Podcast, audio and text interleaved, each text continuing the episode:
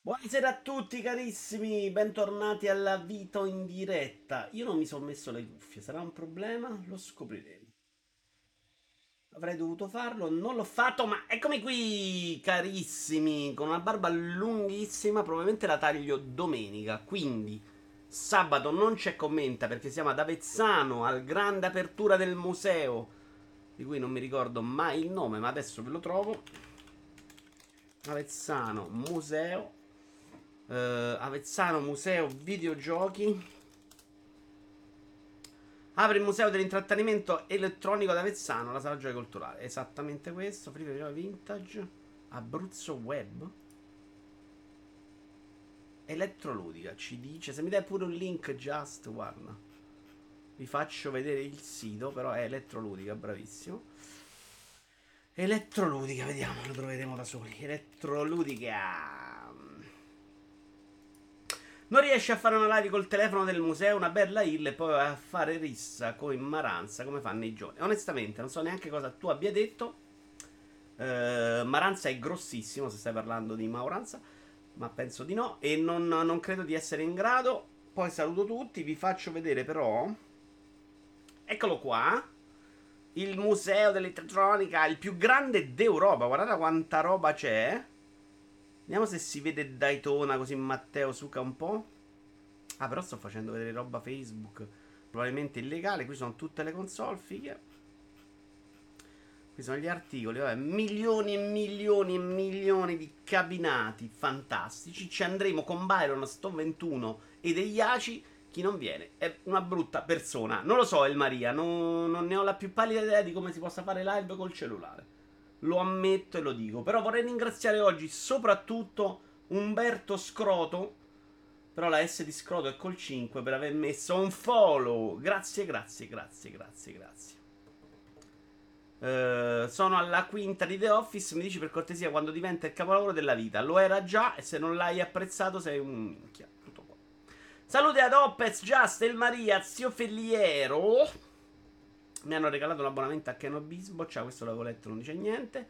Loyalty 2KG. Ma vi devo dare un applauso all'inviato della Dito in diretta per aver trovato Nicola, il bambino scomparso. Tra l'altro, uno degli argomenti di oggi, che è quello sulla la TV del dolore, un po' si collega a quella roba là. Ciao a Brusim. El Maria ho risposto, Idio ho risposto. Puoi portare un po' di scompiglio come il coglione che si è fatto bannare su Twitch. Un altro argomento della serata potrebbe essere il Crazy Cat Café. Sai, io ne avevo visto uno simile a San Francisco. C'era pure roba vecchissima, tutta meccanica. Un silenzio dei prosciutti che dura nove stagioni, grazie del consiglio, maestro. Non lo so, non lo so. Non posso dirti nulla, ma secondo me te l'avevo detto che se non ti piace dopo tre episodi, ti avevo detto non continuare perché non cambia nulla, quindi non prendertela con me. Commenterai la cosa dei gol in trasferta? Se volete Fabio Volante ve la commento. Secondo me meglio, ciao anche ad F1, non riesco mai a leggere questo nome, L1. Eh, meglio che sia cambiata, però è anche un, l'ultimo delle cose che avrei cambiato nel calcio. Cioè, me ne fregava anche onestamente il giusto. Tra l'altro, finché era gol in trasferta nei tempi regolamentari, non è neanche una cosa che avrei cambiato completamente. Il problema, secondo me, nasceva ai supplementari, dove il gol fuori casa continuava a valere di più. e quello, secondo me, era assolutamente da eliminare.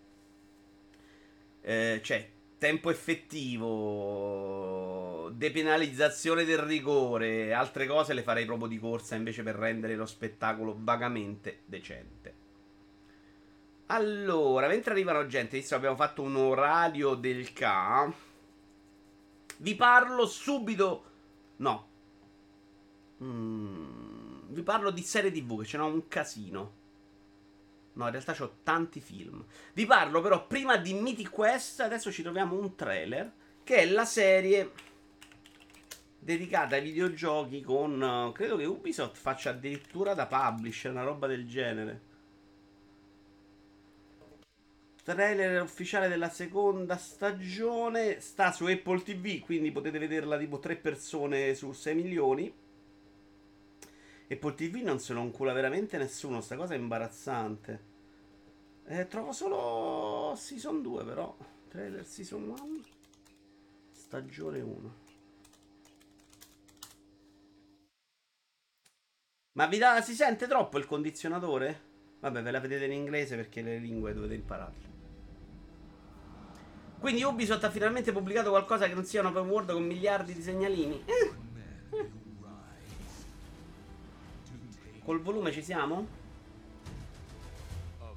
Penso di sì. Penso, penso. Prova, prova, sassa. Io lo sento fortissimo, quindi se lo sentite poco il Maria vuol dire che è già ammortizzato.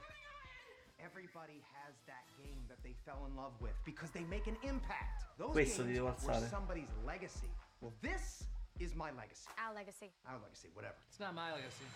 Allora, no, vediamo prima il trailer poi parlo have a BA in Women's Studies. What exactly is Women's Studies? It follows the experiences of women and the contributions they've made to. Inquiry withdrawn. Quick thing, um, I'm worried about the time. Yeah, David, I'm moving as fast as I can. It's not my fault that these watermelons don't explode like real heads. I can get you real heads. Not human.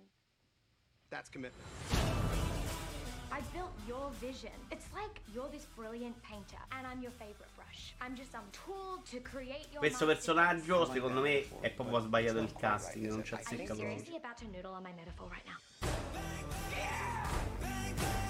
Vero che poi io non conosco il mondo dello sviluppo da dentro, però mi sembra proprio fuori, fuori di posto. Lui, il protagonista, è fantastico. La ragazza, secondo me, è proprio sbagliato il casting. La, mm, la programmatrice. Dice capoccia. Oh, Brusim, ma potrei pure dire di sì quasi. Che cazzo me ne frega. No, no, il mio account Apple c'ha la carta di credito, questo è pazzo. Poppy, bravo, bravo. Allora, torniamo da noi. Ma avevi quasi fregato, Brusi, ma è incredibile. Allora, eh, serie TV sul mondo dei videogiochi. Praticamente c'è questo studio di un videogioco che è diventato super famoso e raccontano la vita all'interno dello sviluppo. Protagonista molto divertente, fatto bene. Eh, quello di community comunque bravino, fa le sue cose. Lei secondo me completamente sbagliata. E in generale parliamo di una roba veramente un po' accroccata, niente di grandi qualità. Ma intanto per essere una serie stupidina, ci sono delle robe dentro che fanno ridere uno se conosce il mondo dei videogiochi. Vi faccio l'esempio di una roba che succede all'inizio. La tizia Poppy vuole mettere la pala nel mondo videogiochi per fargli scavare. Cosa fanno i videogiocatori appena gli mettono la pala? E loro lo sanno, ciao Moragno, fanno un cazzo con la pala. Questo tipo di battuta molto banale, molto corso per i videogiocatori, secondo me comunque funziona bene al suo interno ed è vero, e ce ne sono svariatissime. La loro paura mentre fanno videogiochi non è del pubblico, ma è del recensore, che è uno streamer, un ragazzino di 12 anni, che recensisce i prodotti con i buchi di culo. Quattro buchi di culo è un buon gioco, due buchi di culo è un gioco meno bello. Questa serie di puttanate secondo me funziona vagamente bene per una serie che, che, tutto sommato sarebbe abbastanza ignobile altrimenti. Ma ha delle chicche al suo interno, secondo me, di qualcuno bravo che sa scrivere e si vede che funziona. Comunque te la guardi, il mondo dei videogiochi ci piace. Eh, hanno messo gli intermezzi alla serie TV che sono roba di videogiochi ed è un mischione fra Assassin's Creed, For Honor, ma proprio scene dei videogiochi. E uno che secondo me non è roba loro, ma è quello quello medievale che ha tradotto Antonio, super scritto bene, ma gioco grezzissimo che non girava su niente. Uh, aiutatemi, vi prego, vi prego, vi prego. Uh, King, Kingdom Come Deliverance. Grazie, già stavo impazzendo. E...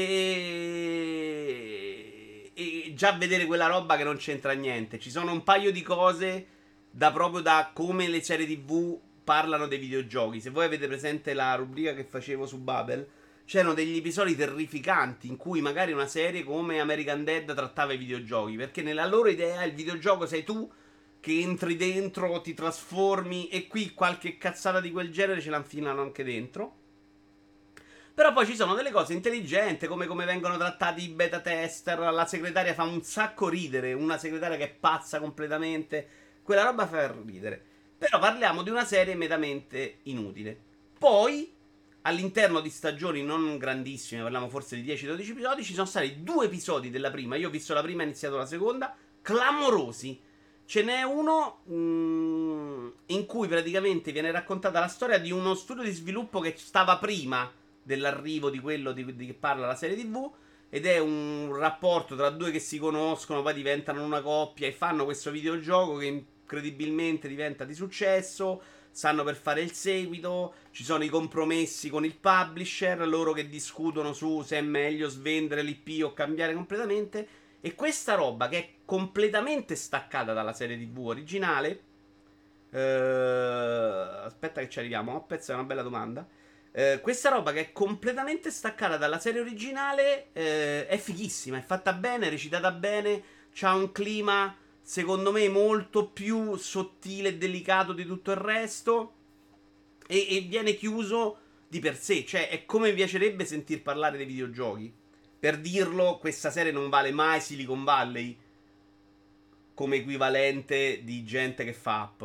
È vero che il mondo delle app lo conosco anche meno, ma secondo me c'era proprio un'altra qualità. Un altro episodio fantastico è uno che credo sia uno speciale che hanno registrato solo da webcam con, durante il Covid. Loro si parlano, ci sono tutti questi scambi con webcam in cui alternano i tanti personaggi. Secondo me anche quell'episodio è fantastico. C'ha un finale tri- mh, triste, ma comunque molto più impegnato. Con un'intelligenza dietro che non ti aspetti da sta serie, che in realtà non lo fa mai. Questa roba di andare un po' in profondità. È sempre molto leggera, superficiale, a volte anche proprio stupida. Si parla del crunch. Si parla del crunch, bravo, sì, Opez, perché c'è uno sciopero dei lavoratori. A un certo punto, sì, si parla del crunch. Che non mi ricordo come finisce, ma se ne parla. Se ne parla, si parla dello sviluppatore che c'è questo pre- protagonista che fa molto ridere. Che si sente sto cazzo che va prima del gioco, che è incredibile, che è chiaramente quello che pensa alle idee, ma poi non le realizza e quindi è in contrasto con sta Poppy, che è quella invece genio informatico che le cose le fa realmente.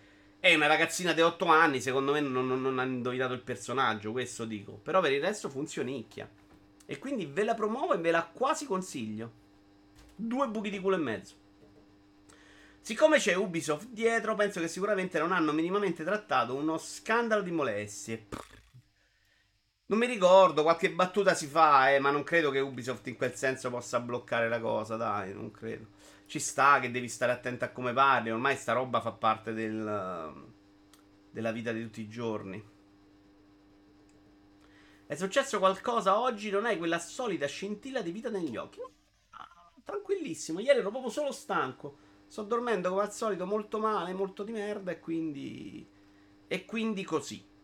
Allora, voglio parlarvi di una cosa in cui mi sono scordato la volta scorsa ed è passato un botto adesso, visto che c'è stato le tre, però è una cosa a cui tenevo tanto. E devo ammettere che ne ho sentito parlare veramente poco. E ovvero della Reunion di France. The test is ready. Che potete Rachel vedere su Skype. Big and Slim ha iniziato a seguirti. before Big Slim non mi avevi seguito prima, ma che cazzo? Ciao anche ad 18 Autistic. Pages. Benvenuti. Front and back is correct. Wait, wait, do it one more time! Oh my god. Here we go. Trailer e poi ne parliamo. Where's the tissue box? The cast of Friends. Wow. Does Courtney still have her lines written on the table? We've literally just slipped right back. We regress. Mamma mia, lui quanto è pure rifatto, uno scandalo. Were Ross and Rachel on a break? Bullshit. Joy male perché ha ingrassato tanto. Ross e Chandler perché sono sfatti in faccia. Molto meglio le donne. Yeah. This is from the one where everyone finds out.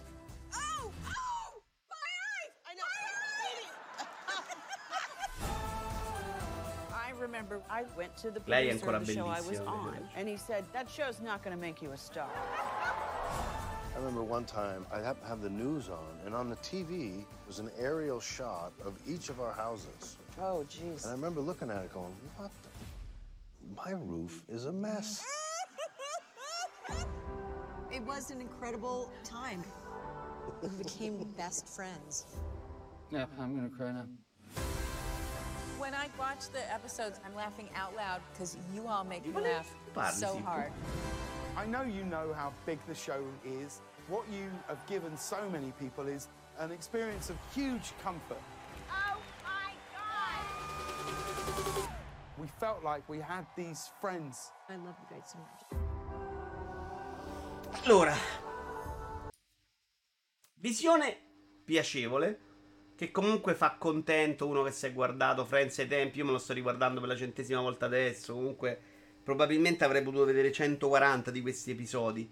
Nei giorni successivi, ripensandoci, ammetto di avere un po' mh, storto la bocca. Perché secondo me è vero che non era una roba terribile. Eh... Minchia Idi. Adesso ne parliamo perché mi aveva fatto un effetto brutto. Ehm, però secondo me hanno cannato anche un sacco di cose che volevano fare. Cioè l'idea di metterli lì dentro e farli parlare bene. Ci sono dei bei aneddoti tipo Ross e Chandler che il primo anno si sono fatti un po' la corta. La corte, due parole che si sono detti. Poi arriva la parte degli ospiti, secondo me cannata malamente, malamente. Cioè, a parte che hanno preso personaggi a parte Gunther, che comunque si vedeva che era uno che non faceva i soldi da 50 anni dentro una casetta piccolina con un cappellino. Eh, e, e adesso mi dici sta cosa, Idi mi hai distrutto. Però cazzo si vedeva già che, che non era proprio la scelta migliore. Ma portare Tom Selleck eh, piuttosto che altri personaggi più importanti, secondo me, boh. C'erano i genitori di Monica e Ross completamente rincoglioniti su una platea che gli hanno fatto dire niente. Hanno fatto una sessione con i costumi interpretata da personaggi famosi che anche sti cazzi, insomma. Cioè, si poteva parlare, secondo me, di più cose eh, per più tempo. Magari potevano fare pure tre episodi di una roba in cui magari tiravano fuori aneddoti, tipo quello in cui si è rotto il braccio eh, Joy. Eh, invece sta roba un po' che voleva essere molto naturale con loro che si rincontravano dopo dieci anni. Ciao Tommaso. E che è venuta benino quando funzionava, ma sono rimasti pure spesso, secondo me, a parlare poco e a non dire niente di interessante. Erano loro commossi perché riandavano dentro un set che chiaramente gli aveva cambiato la vita. Cioè, loro le ultime due stagioni, mi ricordo, pensate a che anni erano però, eh, perché anche quelli di Big Bang Theory hanno preso un milione d'euro a episodio qualche anno fa. Loro l'hanno preso in quegli anni, cioè le ultime due stagioni, tutti e sei si misero d'accordo per prendere un milione di euro ciascuno alla pari. E fu una roba abbastanza clamorosa, visto che erano stagioni tra l'altro da 26 episodi. E, e che anni erano, cioè parliamo di 20 anni, 30 anni fa forse, neanche, forse 30. 93, 23, eh, quasi 30 cazzo. E ovviamente Rachel in quel periodo poteva guadagnare di più, ma si misero d'accordo per non avere gelosie e cose, quindi accettarono questo compromesso. Mi è piaciuto, mi è piaciuto, però c'erano stati veramente tanti momenti inutili che avrei evitato e si poteva usare quel poco tempo per farne qualcosa, secondo me, di più divertente. Ma l'hanno stato il momento del quiz. Boh, cioè, una roba che, che faceva domande sulla serie invece di fare domande su loro, su quello che era successo all'interno. Io non so quanti di voi qua dentro sono amanti di Friends, scusate, che mi stanno suonando, credo.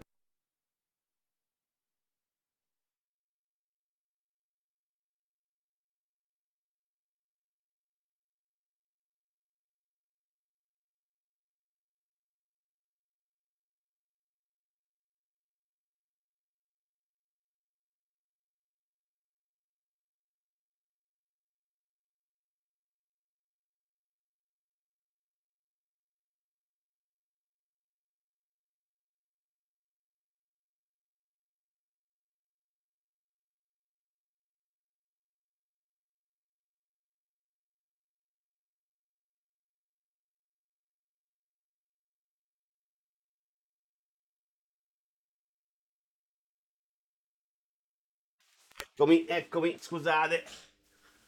Scusa Vito, sono arrivato adesso, non ho capito come hanno fatto a prendere un milione di euro 30 anni fa, mi sono perso qualcosa. Non io ho preso un milione di euro, eh, ma quelli di Friends. E l'omino Fasso perché gli chiede di non cambiare l'operatore permettendogli che non gli farà più cadere la connessione. Allora, non, non- non sono intervenuto sull'argomento perché è una storia triste, in realtà. È venuto Tim l'altro giorno dicendomi che doveva cambiare tecnologia. No, è finita nel 2003 Files. Sei un mentecatto, però scusami. Ah, però non erano passati 30 anni, effettivamente. Finisce nel 2000-2001 loro. Forse 2003 finisce, quindi c'era gli euro. Eh, però è un milione di dollari in realtà, non un milione di euro. Eh, dicevo, è venuto Tim. Mi ha detto che doveva cambiare tecnologia e quindi non bastava semplicemente fare il passaggio a Team. Se facevo quella roba lì sarei passato a 80 euro, ma avrei dovuto rinunciare al numero di telefono. Ciao Giorgetti, mia madre è impazzita. Perché gli toglievi il numero dopo 40 anni. Io non abito con mia madre, però il telefono è ancora attaccato perché non riuscivano a staccarlo. E quindi ho dovuto fare una richiesta per avere una nuova linea di team. Li ho chiamati, mi hanno detto no, ma non è ancora stato cancellato quello vecchio. Ok. Li ho richiamati, mi hanno detto sì, no, ma non è stato cancellato il vecchio, ma devono passare 5 giorni, quindi ho già i testicoli pieni. In tutto questo, Fastweb negli ultimi 10 giorni è caduto una sola volta per 3 secondi, tipo. Vediamo. Però dice che può arrivare a 80 mega, ma soprattutto la cosa drammatica è che mi ha detto che tipo da qui a lì c'è un palo che è fibra da casa mia. Dice non capisco perché non siano arrivati alla fine della strada. Non penso che lo guarderò anche se Friends mi è piaciuto molto. No, ho pensato a guardarlo. Secondo me, se ti è piaciuto Friends, comunque lo assolutamente consiglio. Di cosa abbiamo parlato prima che me lo sono scordato? Uh, adesso abbiamo parlato della Friends Reunion. Prima abbiamo parlato di. Aiutatemi, aiutatemi. Poi facciamo il primo argomento. Midi Quest, grazie. Allora, c'è Tommaso e quindi parliamo di Lego. Il momento in cui arriva Tommaso è il momento in cui nella vita in diretta si parla di Lego. Abbiamo avuto una settimana molto impegnativa. Vi ricordo che sabato c'è il Lego Con. Che non si sa bene cosa faranno. E ormai vado a Vezzano, quindi lo salto. Però se è bello l'anno prossimo magari ce lo guardiamo insieme. Sicuro annunciano uno Star Wars UCS, l'hanno proprio detto. Dottore, le faccio i miei complimenti per il cappello. Non ho un cappello. Io sono stato un anno con metà via con la fibra e l'altra metà con 7 mega. Io ero una metà sbagliata e anch'io sono una metà sbagliata. Allora, Lego, Lego, Lego, Lego, Lego, Lego. Abbiamo tanta roba di Lego. Papa Smallaz, adesso ti daranno in chat il link utile per farti dire dove siamo. Siamo al Museo Elettroludica, che apre ad Avezzano il 26. A proposito di Lego, ho visto che hanno bocciato di nuovo tutti i set Castle di Dias. Sì, Tommaso, è stato promosso, ma ne parliamo tra un attimo, non spoilerare. Allora, partiamo col caschetto Batman. Caschetto Batman. Però a me se me lo metti qua è un problema. Quindi... Che a me, devo dire, essere onesto, non, non piace. Però Stone 21 che li colleziona li ha anche apprezzati. Tac. Dice che è bello perché gli riprende proprio quella serie lui. Stai spoilerando, Tommaso, però? Stai spoilerando. Sì, elmetti mi fanno cagare. A me quelli di Star Wars non dispiacevano, ma me ne sono tenuto lontano perché sono un rincoglionito. E te poi tendo a comprarli tutti anche se non mi piacciono, come gli amiibo. Perché non si toglie il browser, però? Togliti il browser. Il browser cattivo. E dai! Ah, forse perché devo... Non lo so. Ok. Non funziona. Ah, questo mette solo adesso. Hollywood Touch. Ma, ma, ma, ma, si è acceso qualcosa sbagliato. Non so esattamente cosa ed è un dramma. Monitor centrale? Ah, perché ho messo monitor, non browser. Monitor. E però se lo appigio... Si... E perché non si spengeva prima? Allora, il caschetto non ci piace però. Poi abbiamo designer video di non so cosa. Ah, della macchina da scrivere. Bella, ma abbiamo la recensione di Vito Iuvara a questo punto, in realtà, della macchina da scrivere. Qui vi farò vedere il momento bello. Sta andando meglio del solito. Qui si chiama tutto YouTube, però per me è complicatissimo. Okay. Set was really the key function. It was something that we knew we wanted to have all of the keys pressable from the very beginning. Che è bellissima secondo me, ma anche da montare uno dei set più belli proprio della storia dell'universo. Però a questo punto vediamocelo sul canale di Video UA. Scusa, stiamo qui a perdere tempo con i canali che non c'entrano. Eh, mi sembra un po'. Ce l'abbiamo tra l'altro anche già pronto, guarda. Ok, Video Lego House che sta aumentando incredibilmente gli iscritti e questa recensione, se guardate, sta andando meglio delle altre. Eccola qua. Da volevo farvi vedere un momento meraviglioso, ovviamente la più noiosa, che è quello in cui si sentono i rumori di questo set. Poi andatevi a vedere la recensione. Se non l'avete vista, minchia. Una roba che è veramente. Ma sentite. Questo che c'era un nome, lo chiamiamo tamburo, ma sicuramente non si chiama tamburo. Ma sentite. Guarda. Cioè, a livello di rumore hanno fatto un capolavoro ed è fatto ovviamente tutto con Lego. Qui ci sono questi che non sono ovviamente uno per ogni tasto, ma è comunque molto figo da rivedere. Come oggetto messo così è probabilmente una delle cose che sembra meno Lego in fotografia. Tu lo guardi e hai l'impressione che sia un altro tipo di oggetto. L'ho fatto vedere a dei familiari che mi hanno detto, vabbè, mica è Lego questo, perché veramente a livello di forma, di struttura... Il Eh, tamburo qua- ci fa sapere Omoragna, cioè la parte del foglio che tra l'altro funziona e si gira, si chiama car- carrello. L'hai pure scritto sbagliato, però. Sei che tu disgustoso. Vabbè, comunque set veramente, veramente figo, figo, figo, figo, figo, figo. Io non mi ricordo più i tasti. Sono tre tasti comunque, non che sono un milione, ma me li dimentico sempre. Bellissimo, bellissimo. Eh, poi che ci abbiamo? Ci abbiamo. Ah, gli otto progetti che hanno, sono passati sul Bricklink Designer Program. Sapete che Bricklink, che è un po' le idee di Lego, se l'è comprata proprio Lego qualche mese fa, forse anche qualche anno ormai. E praticamente ci hanno messo dei progetti che non sono passati a Lego Ideas, eh, credo, e che vogliono però provare a farli uscire in qualche modo qua. Potete andare, non mi ricordo se votare cosa fare qua, vediamo se ce lo scrive perché non mi ricordo più. Eh, ah no, è proprio crowdfunding questo, che partiranno il primo luglio. Li fa in tre eh, round di crowdfunding rounds to give more projects a chance to be able to crowdfund it. There are a couple of crowd favorite in this round and open fully eccedent as well. Ok. Però non funziona bene il sito. La mia fantastica connessione. Non rischiare la vita, Moragno. Guida con prudenza. Tra l'altro non stai venendo ad Avezzano, mi pare di capire. Perché non si vede una sega, però? Vabbè, eh, non posso farveli vedere bene perché non si fanno, ma se andare su Brillink e noi ci andiamo, non guardate il mio porno, Bricklink ci saranno. Ah, vieni, ci vediamo là? Incredibile. Incredibile. Eh, come lo trovo questo Bricklink Design Program? Vabbè, comunque è roba che cacciate i soldi e comprate altri set Lego se non avete capito esattamente il senso di tutto ciò. Ma ne parlo meglio quando lo capisco anch'io perché non l'ho capito. Poi c'è stato l'annuncio di un set che è brutto come la morte.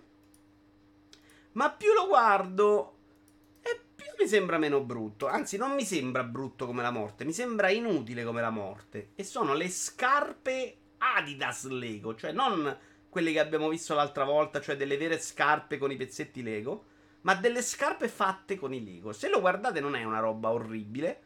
Diciamo che le prende abbastanza, anche se c'ha una forma strana, la scatola è molto bella. Però non riesco proprio a capire il senso dell'esposizione di queste scarpe. Ecco, davanti sono abbastanza oscene. Cioè, non riesco a immaginarmeli. Ciao, Retro Bigini. Messe lì esposte. Cioè, per me questa scarpa non è la macchina da scrivere, che è un po' segno di un periodo. È una scarpa. E mi piacciono a me le scarpe belle. Però non è una roba da esporre per me. Molto severo oggi, Tommaso. Molto severo. Però non sono terribili, dai. Secondo me è l'idea che è cannata, non tanto la realizzazione. Qui si vede la scatola, guarda che bella che è la scatola Lego fatta proprio a scatola di scarpe. Col prezzo che hanno si potrebbero sempre smontare e rivendere bene come pezzi Lego sparsi. Allora, secondo me visto che Black Cats stai affrontando l'argomento, ti dico che è uno di quei set che invece a livello collezionistico potrebbe valere proprio un sacco. Perché i collezionisti, oltre ai collezionisti di Lego, si aggiungerebbero i collezionisti di scarpe, secondo me, che sono una, una roba con della malattia importante dietro. Quindi prenderlo e non montarlo non è fuori di testa, secondo me. Potrebbe assolutamente aver senso come, come set, molto più di altri. Non riesco a immaginarmelo sulla mensola, mentre la macchina da scrivere sì. Per i collezionisti di sneakers, tra l'altro, si può montare sia a destra sia a sinistra. Quindi, se te ne compri due, ci fai le scarpe entrambe. Non dico che sono una merda perché sono un signore. Secondo me siete troppo critici. Troppo critici. A me non, non pare orribile, però non le, non le monterei, non le esporrei. Potrei comprarlo per farci i soldi, quello sì. Quello non lo escluderei. Tra l'altro, oggi ho comprato, che era in sconto i saldi Amazon, il fregnettino di The Mandalorian.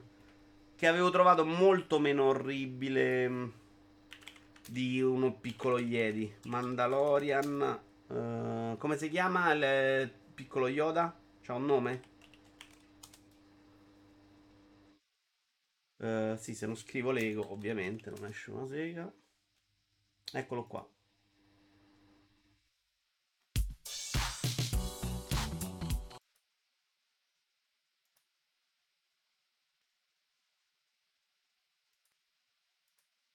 Loro questa roba qua, mezza scultura, mezza faccia, la cannano sempre. Questo secondo me fa meno schifo del solito. Baby Yoda. Dopo questo dettaglio di destra sinistra sto premendo in attesa di comprare questi due set. Siete legati inserire, pensate. Gli gira anche la testa. Voto del 10. Si trova a 66 euro contro 70. Però adesso vi faccio vedere Yoda per farvi capire la differenza. Ok, questo l'avete visto, non vi piace, secondo me non è terribile. Guardate Yoda invece nella sua ultima versione, tra l'altro, perché ce n'è anche uno più antico che fa ancora più cagare. Vedi questo come fa le recensioni bene, però, mica, mica a me questo. Ma perché YouTube mi va così terribile? Those are Questo è Yoda, capite che il voto di piccolo Yoda secondo me sale. Questo c'ha un sacco di roba bella dietro, però, eh. 100% Tipo questo set qua, Technics, mi piace un casino e non l'ho preso per spazio. 31 Questo ce l'ho, questo ce l'ho, questo ce l'ho. Schifo, schifo, schifo, schifo piccoli. Ghostbuster ce l'ho, questo uh, non l'ho. count lightsaber with length, we have 41. Va bene, va bene. Ma non abbiamo finito ancora con il Lego oggi, signore. Abbiamo tante idee, però una ce l'ha rovinata quel mostro di Tommaso. eh. Abbiamo il Ford Raptor, che è una roba che io non prendo, ma che non è brutta per niente. Cioè i Technics già per ricchi, ma non per ricchissimi. Diciamo una via di mezzo. Era uscita la Range Rover, per esempio. Ah, già state qua. Ed è figo. Cioè, questo è bellino. L'arancione mi fa un po' cagare. Probabilmente stanno riciclando dalla Porsche. Ma comunque è molto bello. Sembra passato al pixelletro di Ratchet Clank o a quello di Retro Bigini. Sei sicuro che non hai impostato YouTube in 4K, quindi ti carica tutto lentamente? Ho impostato YouTube in 4K, credo. E quindi no, non posso far girare in 4K io? Sono così pezzente che non posso far girare in 4K. Ho messo in 720, grazie Just. Questo se, questa non è brutta, dai. Sto aspettando il voto di Tommaso su questo, dai, questo è buono. Molto carina, molto carina. Però non le prendo, non li prendo altrimenti se compro questi Technics non ne esco proprio. Ciao Imbro. Cioè a casa già siamo ai limiti. Ho calcolato che in due anni posso ancora infilare. Ma come sei? Dai, questo è severo, questo è severo. È bello, non mi piace il colore però. Sono abbastanza d'accordo sul colore. Però sei un mostro che stai facendo. Fai- fallo con i videogiochi, quello severo così, Fire Dragon, invece di fare la stampa normale che dà 9 a tutto. Dove cazzo? Sono tre tasti, perché sbaglio? Niente, no, non ce la faccio. Ok, ce l'ho fatta. Allora, questo è monitor. Ok. E questo cos'è? Perché parti tu? Sono due monitor ho fatto forse. Ah no, uno è browser, ok. No, dai, con il cassone aperto non può avere un bel voto. No, a me piace, a me piace. Volano parole al vetriolo. Non fa più la stampa e ha pure picchiato pesante su Dark Alliance. l'ho fatto, l'ho detto per ferirti, Tommaso. Assolutamente per ferirti. Chiudiamo con le Diaz, che era proprio quello di cui parlava Tommaso. Tommaso Valentini. Che qui vogliamo bene. Vogliamo bene. Abbiamo la third review in cui hanno bocciato come al solito tutto. Io lo sigherei un botto se mi bocciano in questa fase perché ci credi, sono soldi veri, eh. Cioè, l'1% dell'utile di Lego su un set, se va bene, sono proprio tanti soldi, secondo me.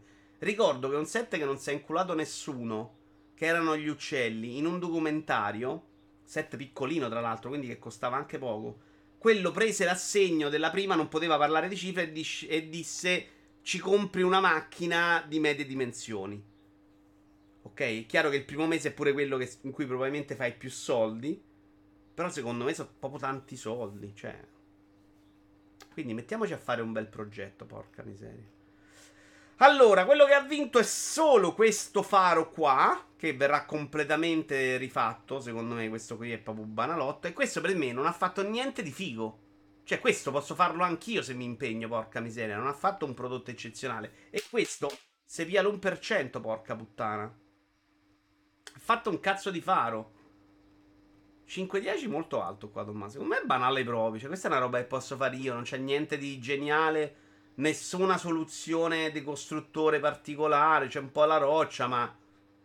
Secondo me manco si è sbattuto tanto. Questa è proprio l'idea faro. L'idea faro se prende i soldi questo, mannaggia la miseria. Va bene, qui sotto invece abbiamo tutti bocciati. Fammi vedere se c'è la roba figa. Contro più, contro più, contro più, contro più. Così vedete anche voi. Uh, fare ok. L'aeroplano. Eh, questo, questo mi piacerebbe comprarne uno. Vabbè. Colosseo, vabbè, schifo. Questo era il cartone, non mi dispiaceva, mastica. Ovviamente gli studio Ghibli, ma sono scemi loro che ci provano. Avatar, scemi loro. Questo mi piaceva un sacco. Però era, era più per Architect, forse. Questo furgone e questa macchina mi piacevano invece tantissimo. Soprattutto questa l'avrei comprata stravolentieri. Per il resto non mi pare che abbiano bocciato cose incredibili, dai. Ah, la solita famiglia Adams che poi la bocciano da sempre, quindi evidentemente non ce la fanno coi diritti non ci hanno voglia.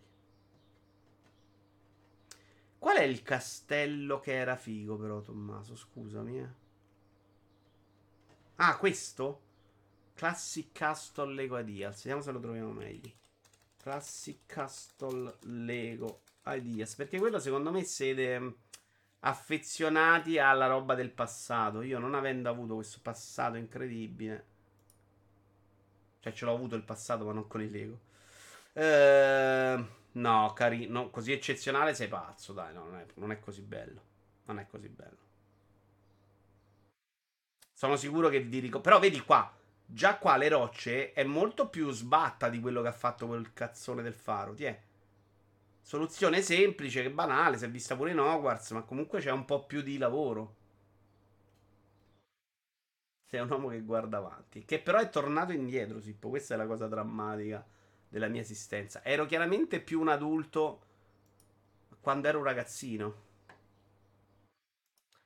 Uh, non rinnego il passato, ho proprio giocato un sacco di più con Playmobil io. Il mio progetto sarà la stanza delle live di Vito Iovara con ciclette, sedile con volante e visore umano. Certo, Bruce, certo. Va bene, direi che abbiamo finito. Vi ricordo il canale Vitos Legos House, in cui trovate tutta la roba figa e troverete il criticatissimo set di Tommaso Valentini del piccolo Yoda. Appena lo costruisco, stavolta non faccio le corse. Tac. E Lego abbiamo fatto tutto. Lego, Lego, Lego. Dicevo, il 26 a LegoCon ci sarà questo annuncio sicuramente di un Star Wars UCS e secondo me se la giocano anche per il Titanic, se non sono scemi. Ma il faro è una metafora di vita, è concettuale, ci sta, ci sta, ci sta. Allora, siccome ho da parlarvi di tantissimi film... Madonna, quanta roba devo parlare. Io però voglio fare un argomento prima. Allora, l'argomento ve lo faccio scegliere a voi, però, sai? Fingiamo di interessarvi a voi, pubblico meraviglioso. E ve lo scegliete perché sono tanti argomenti. Non me li faccio scegliere fra tutti, ma tra quelli che mi interessano di più. Intanto ho un messaggio privato. Ah, Bidislima mi dice rivoluzione wifi ora ufficiale abolito il gol che vale doppia trasferta. No, lo sapevo Bidislima, ma l'avevano anche annunciato prima. Non è una novità assolutamente di oggi. Avevano detto che ne avrebbero parlato. E... Però, come detto, insomma, che sti cazzi. Cioè, per me, per me non era la roba più drammatica di questo sport in generale. Trovo molto più fastidioso che il Real Madrid, che è stato a piagne miseria fino adesso. Perché la Super League per forza stia comprando Alland a 130 milioni. Sta cosa mi fa impazzire. Ma facessero un set Lego con un faro ispirandosi a To The Moon. Gioco che, e qui farò contento invece Fires Dragon, a palla al cazzo. Con delle cose belle, però un palla al cazzo. Dai. Che ha fatto credere che fare videogiochi con RPG Maker avesse un senso nella vita. Eh, sondaggio. Gestisci sondaggio. Nuovo sondaggio. Lo ricordo bene, è scritto bene. Carina l'idea, però anche. Allora, vediamo un po'. Abbiamo argomenti. Ebbene, le nuove regole vietano la vendita di videogiochi sessualmente espliciti. No, questo non è. Ho letto un vergognoso cartello sul domo di Monza. Decide il prete che è povero. Questo mi piace. Uh, allora, uh, davanti alla porta di una chiesa c'era un cartello che diceva non donate a chi fa accattonaggio, ma dateli alla Caritas che ci pensano loro. Occhio che gli argomenti che scegliete poi ce li giochiamo in scaletta. Eh? Che argomento trattare? Veri poveri. Primo argomento. Questo mi piace un sacco. Uh, il dibattito attorno a Noami Osaka, che è la tennista che ha deciso, che si è ritirata in realtà da Roland Garros o da Wimbledon, non mi ricordo, Roland Garros, da Roland Garros o da Wimbledon, non ricordo quale, perché non voleva andare in conferenza stampa. Perché era una che soffriva la pressione. Possiamo parlare di questa roba della pressione, in cui tra l'altro secondo me la possiamo collegare a Twitch. Il caso Madame, ovvero se i social abbandonano la... No, Madame lo attacchiamo a Naomi Osaka. Probabilmente qualcuno di voi l'ha seguito il caso Madame. Storicizzare il male, ovvero se ha senso uh, vendere in main calf per farlo capire. Storicizzare il male. Da un articolo del post. Poi abbiamo la TV del dolore. TV del dolore. E poi abbiamo europei e bottigliette. Ce ne abbiamo un sacco. Ammazza che palle.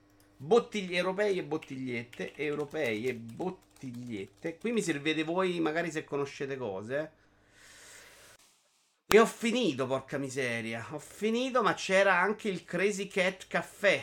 Però lo colleghiamo. No, non so dove collegarlo. Vabbè, li lascio rossi questi perché me li voglio giocare. Voglio anche parlarvi del corso per streamer professionisti. Anzi, ve ne parlo mentre voi votate. Guarda, metto 3 minuti di voto in modo che abbiamo il tempo di avere una scaletta regolare sugli prossimi argomenti. Il primo lo scegliamo, il secondo magari lo faccio io. Ho scritto il corso per streamer professionisti che mi è venuto in mente tipo una settimana fa. Ho chiesto a Sailor se era disposto a mettersi dei leggings, leggings e a infilarsi un microfono in bocca, un po' reticente ha detto sì e quindi probabilmente ci proviamo. L'ho scritto, ho scritto un episodio che secondo me c'è dentro già quasi tutto, quindi non so neanche se faccio questo, ma potrei anche farlo in futuro, vediamo. Credo di aver contagiato Vito con la depressione. No. no. Ma sai Tommaso che sono convinto che la depressione sia una roba per persone intelligenti. Secondo me, se sei uno che vive felice alla grande, che, che stai proprio rincoglionito perché non puoi vivere così nella vita. Comunque, ciao anche R3. Perché non potevi. Ah, perché non eri follow. Ma è colpa tua, però, BD Slima. È colpa tua che non, non eri follower. Ma non scrivo perché, guarda, anche se sono tre persone BD Slima, se lascio libero, ho lasciato libero tre secondi e mi hanno disegnato un cazzo in chat. Cioè, è difficile. Eh, comunque, volevo scrivere questa cosa. L'ho scritta come al solito cazzona. Era una merda. Però ce la facciamo e ci facciamo due risate con Sailor a farla. Eh, e niente, però mentre lo scrivo ri, ri, ribadisco che è la roba in cui mi diverto di più in assoluto. Cioè, scriverle queste puttanate mi fa proprio ridere. Vorrei condividerla subito con voi per farvela leggere perché mi faceva ridere un sacco. L'ho fatta leggere al gruppo quello di Cielo Duro, infatti, perché non riuscivo a, a tenerla dentro di me, tanto era bella. Poi però, onestamente, mi cago il cazzo a farle queste cose, perché poi vengono male, non le so fare, mi devo dedicare al montaggio e io invece sparo la prima, come viene, viene. Magari stavolta, visto che dobbiamo fare un paio di cose mh, sceme sceme con Sailor, vi lascio i tagli, come si chiamano, hanno un nome? A fine video ci facciamo due risate. Sanno che a te piace, Fabio, può darsi. Purtroppo non lo conosco, però non conosco neanche la vagina alla fine, se vogliamo, quindi può essere buono tutto. Diciamo che il disegnare cazzi in live è un mood di questo canale, vogliamo ricordare la prima cosa che hai fatto nel 2020 con Alex in War. No, lì, just mi deludi, ma io stavo provando che si potesse disegnare con precisione su un vetro. Poi, non è che sappia disegnare tante cose, potevo fare una casetta o quello. Ma l'ho fatto per lo show. Intanto io mi vado a vedere i super risultati di questo incredibile sondaggio che stiamo facendo. Attenzione, abbiamo un pareggio. Ma state votando un cazzo, però ho 5 voti, ma fate schifo. Fate schifo, fate!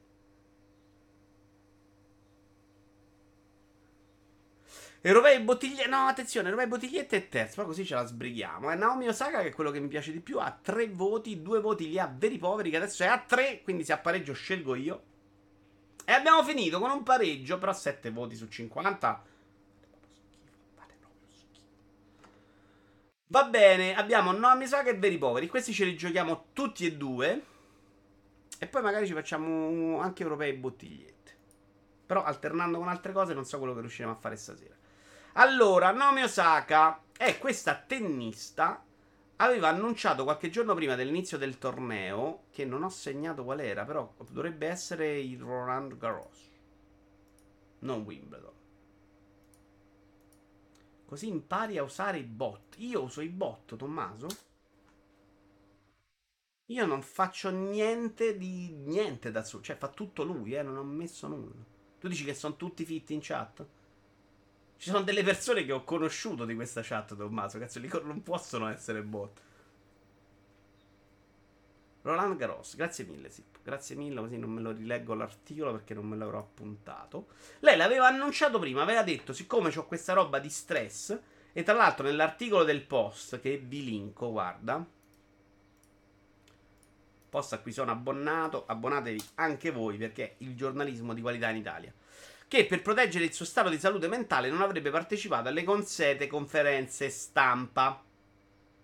Video ti devo confessare una cosa, sono un buono. Tu puoi esserlo meno di altri, Brusio, per, un, per, un, per diverse ragioni. E, leggendo questo articolo si legge di, di lei che parla dei tennisti che hanno che affrontano questa cosa e ha parlato di tenniste che scoppiano a piangere o tennisti, insomma, di, di veramente una roba che si vive con sofferenza. Ed è un argomento che mi ha fatto molto riflettere anche in... pensando agli streamer. Non streamer Vito Iovara che sta qua quando gli pare, come cazzo gli pare, a fare quello che vuole. E con numeri ridicoli, uh, diciamolo. E che comunque si è rotto il cazzo a un certo punto, fa, ha fatto fatica anche ad avere questo rapporto. E penso a, a lei che è una professionista e deve confrontarsi con questa pressione che è molto diversa. C'è più accettazione del fatto e più comprensione del fatto che la salute mentale è una cosa reale, esiste tra gli atleti e a quelli tra loro di alto profilo è richiesto molto coraggio per uscire allo scoperto e utilizzare la parola depressione o ansia.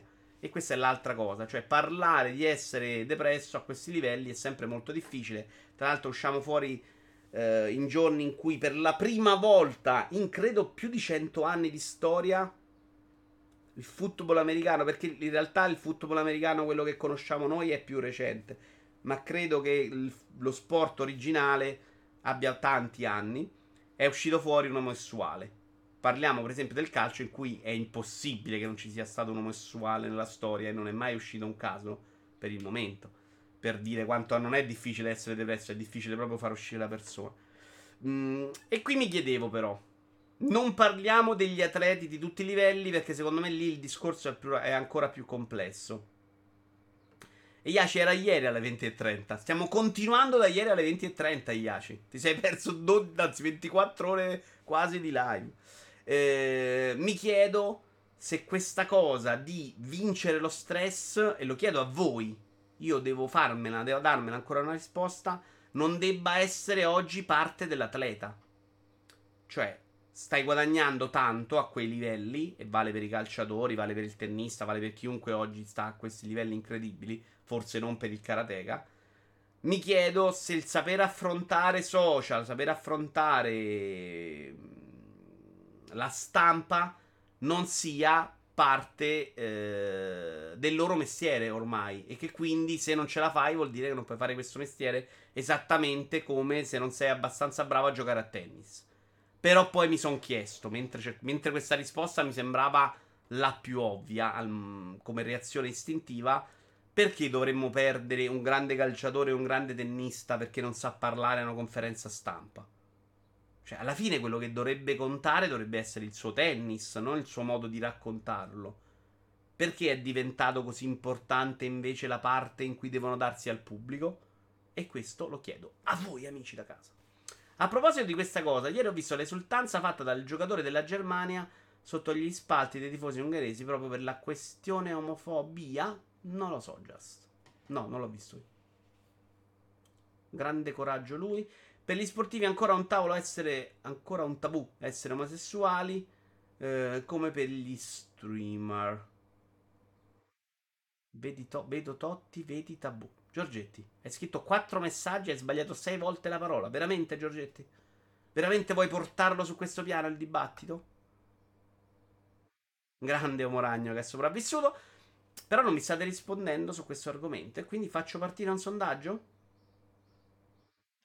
La questione è molto complessa e soprattutto non è assolutamente semplice, perché magari c'è qualcuno che riesce a reggere la pressione durante la prestazione sportiva, ma magari tu per tu con un giornalista non ci riesce a reggere la pressione. Il lampione gioca da 20 anni e mai un'intervista, scegli di guadagnare meno e ciccia. E questa è la mia prima reazione, Idi, però ti chiedo perché dovremmo perdere un grande tennista perché non sa fare altre cose. Perché con questo paragone un po' più complesso. Però con questa idea di scegliere una cosa rispetto a un'altra, per esempio, oggi abbiamo un sacco di giocatori fisicamente bravi, ma che non sanno giocare a pallone. Un professionista in quanto tale dovrebbe riuscire ad affrontare il peso mediatico. Il problema è che ormai il peso può diventare insostenibile. Però perché non nessuno li ha preparati a, fede- a, fare anche quello? Quelli sono gente che si allena da ragazzini da tanti anni a giocare a tennis e nessuno li ha allenati anche a quel tipo di pressione. Hemingway probabilmente oggi lo avrebbero ucciso. Era meglio perdersi Hemingway per darlo in pasto al, pasto al pubblico. Perché Hemingway era uno che starebbe litigando sui social ogni tre minuti. Odiava le donne, misogino da morire. Diceva duemila robe insopportabili. Cioè, però alla fine il prodotto dovrebbe essere la parte più importante. Perché porta più soldi uno showman, anche in campo piuttosto che uno bravo, magari. Finiranno come la stampa di videogiochi. Polemichetta podonna. Qua mi sei piaciuto molto, Domando. Mi è molto piaciuto.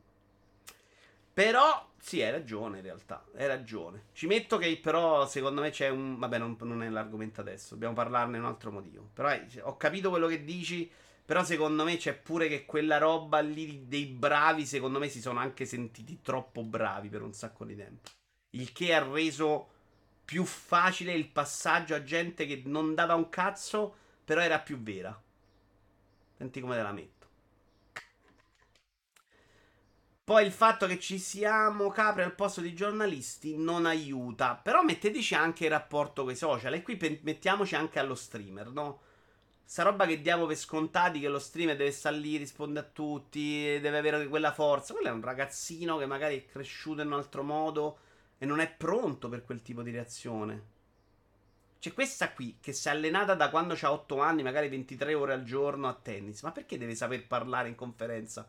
Deve essere un suo diritto, rinunciando magari a dei soldi, di dire io non voglio fare le conferenze. Poi se il pubblico ti schifa perché non vai in conferenze, ne paghi le conseguenze. Sabbia intanto ci hanno dato un CIR, grazie. Perché bloccare a priori perché la soffre? Cioè, se è una roba difficile. Se prendono quei soldi, anche merito del contorno, non solo della prestazione sportiva, dice giustamente Sabbia. E questo è anche vero. Volevo portare al tavolo il caso di Totti. Ma che senso, Giorgetti? Totti oggi ha detto: Sabbia, ti ringraziamo tantissimo per un bit alla volta. Eh, però anche i tre insieme, eh, facciamo prima. Grazie, grazie, grazie. Non ti conosciamo. Intanto, benvenuto. Vieni a chattare con Sabbia. Grazie, ma fermati, ti prego. Eh, non ho capito di che caso Totti parli, Giorgetti. Messi non sa parlare in conferenza, ma è il migliore al mondo, dice Andre. Sì, ma c'è andato. Non è, non è che devi essere bravo, Andre. Cioè, il problema non è essere bravo a farlo o no. Grazie mille, Sabbia, benvenuto. Il problema è doverlo fare per forza anche quando soffri. Cioè, se uno soffrisse di claustrofobia nella conferenza stampa, perché dovrebbe andarci per forza? Uh, secondo me è come vuoi gestire la tua immagine. Se vuoi fare solo lo sportivo, devi saper giocare.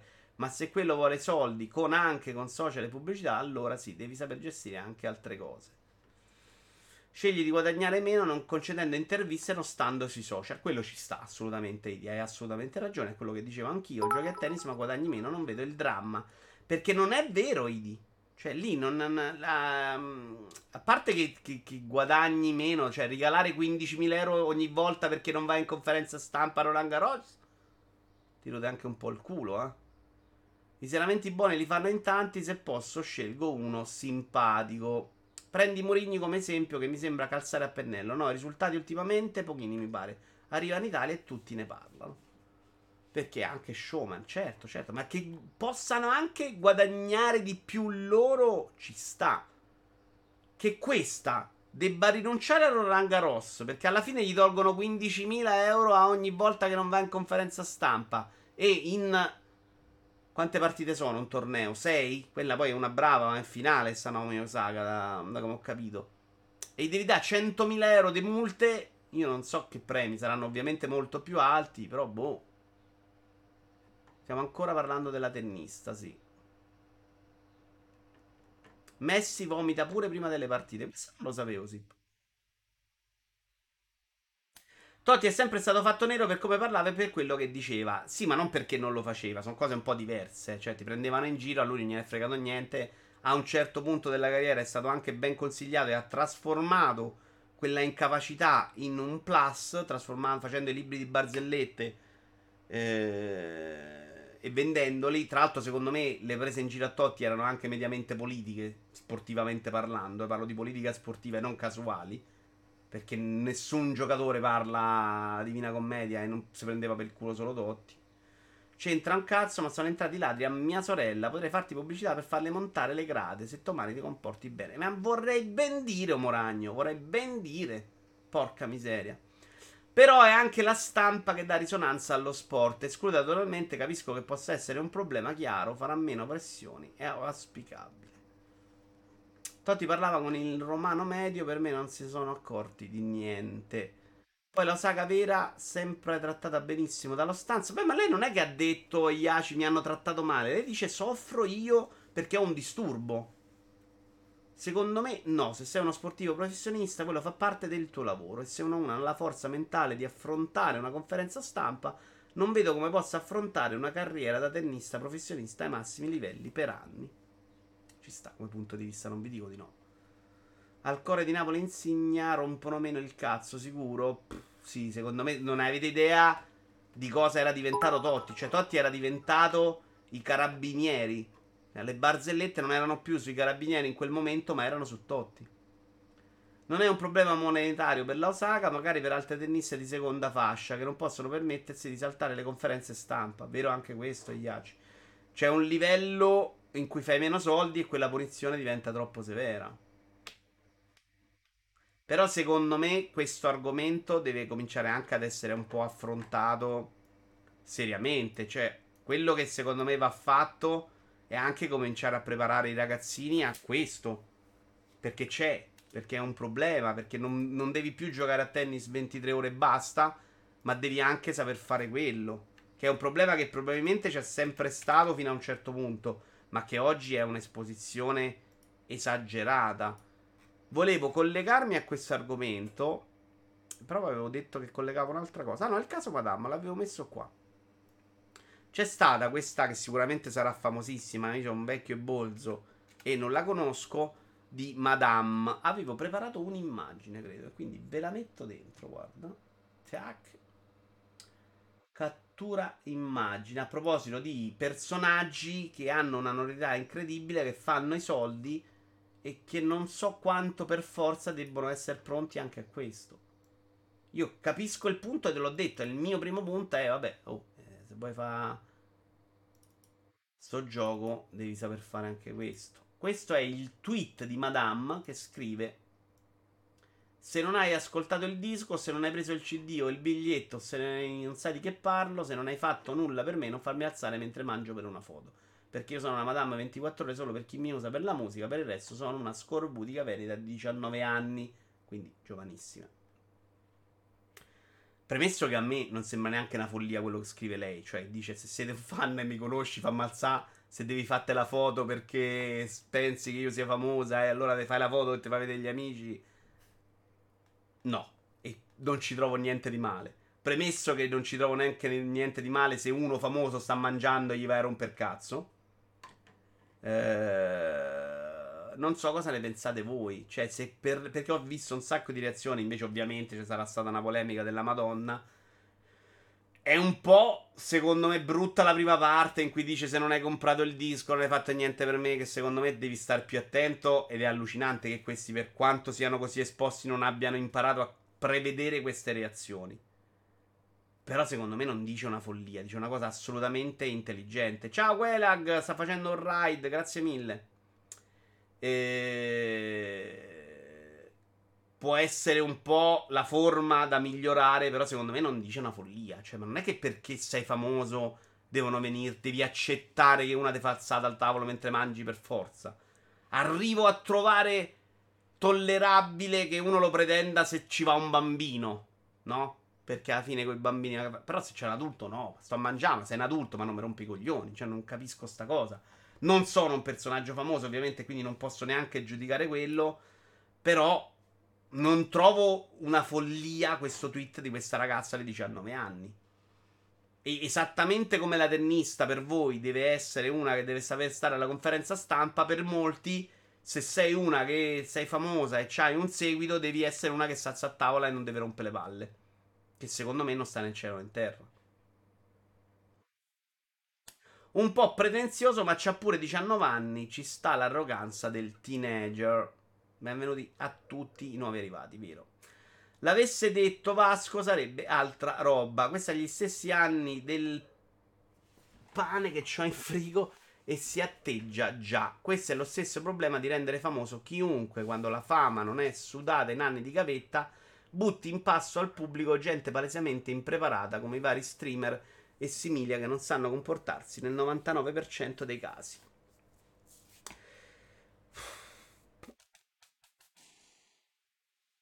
Sì, è ovviamente un problema di impreparazione, secondo me, nella forma, ma credo che sia anche un problema di impreparazione del pubblico, però.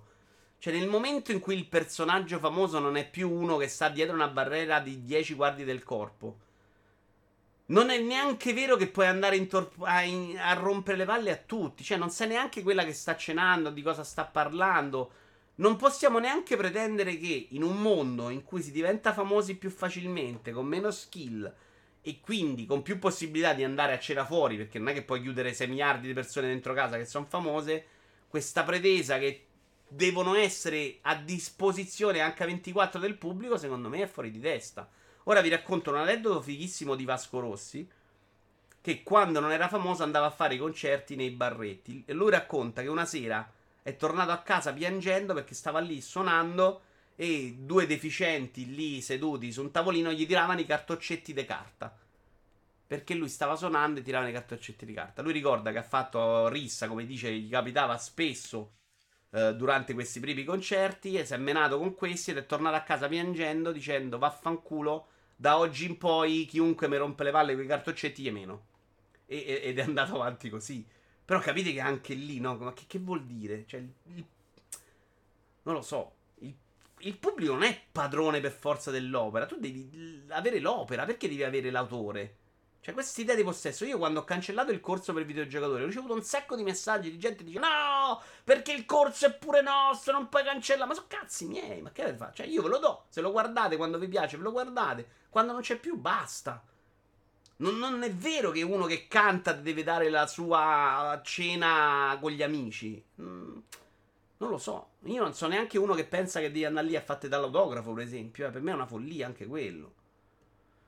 Follia no, però con la fama di prenderti i pregi e i difetti. Non intendo la maleducazione del tipo in questione, ma attenzione della gente. Però Iaci ci sta pure che non la vuoi per scelta tua e quindi guadagni meno pubblico. No? Esattamente come ti dici, non vai in conferenza e guadagni meno, meno soldi da tennista. Io sono disposto ad avere il successo e a sbattermi nel pubblico. Non devo essere obbligato. Se me ne sbatto, ne avrò di meno, avrò meno amore. Quello che non si è preso l'autografo andrà su Twitter a dire ti odio e vaffanculo. Cioè, è, è il mio rischio deve essere quello. Quando lo fai ti commenta. Fatti tutto per boicottarmi i giocetti. Non è vero che ti ho boicottato. Sono l'unico che voleva darti un pubblico. Lì varia sempre un po' come la persona. Ci sono VIP che si concedono di più e chi meno. Però se lei non vuole avere scazzi, non è obbligata a fare cose che non vuole. Poi se c'è gente che non gli piace sta cosa, semplicemente basta non seguirla più. Per me questo dovrebbe essere la normalità. Grazie al signor Good per la, il follow. Però sta frase la accetti di Freddie Mercury, non da una ragazzina. Non puoi neanche stupirti se la gente si avvelena. Questo però per me in realtà non era terribile perché non dice niente, cioè non dice non rompetemi i coglioni mentre mangio. Ve lo rileggo, eh, perché secondo me questa è importante su quello che dici tu. Se lei avesse scritto, oh, io so, non mi rompete i coglioni mentre mangio perché mi va solo quando decido io. E, e uno gli risponde, amica, vuoi il successo, devi prendere il positivo e il negativo. Lei dice, se non sei uno che mi segue, non mi dare fastidio mentre mangio. Cioè, non mi fare alzare se sei una che arriva là. Oh, vabbè, ma tu che fai? Scrivi in disco? Che mi fai un autografo? O sei una cantante? Perché anche questo succede. Cioè, la caccia al personaggio famoso. A volte prescinde il personaggio famoso. E lei dice semplicemente, secondo me, in modo molto ingenuo, non capendo la reazione che sarebbe arrivata, una cosa che non dovrebbe neanche essere scritta, dovrebbe essere la normalità. Non sei manco fan di uno, gli vai a rompere le palle a farlo alzare dalla cena. Cioè, questo non ci sta mai, secondo me. E lei quello dice se lo vai a interpretare. Non dice, oh, non mi date fastidio mentre mangio. E quello c'hai ragione tu, non è Freddie Mercury. E quindi, ma che vuoi? Cioè, 19 anni, ma chi te se incula? No? Tra l'altro, se leggete i commenti sotto al tweet, non vi dico, sì, ma sei manco bella, c'è cioè, robe terrificanti. Lei dice un'altra cosa, dice, se non sei una che mi segue, ma perché te devo stare là? Perché magari sarà arrivato uno, secondo me, che è arrivato là e ha detto, oh, tu sei famosa perché vede magari tre persone intorno. Allora che mi fai un autografo? Ma che fai? Canti? O scrivi un libro? Eh, cioè.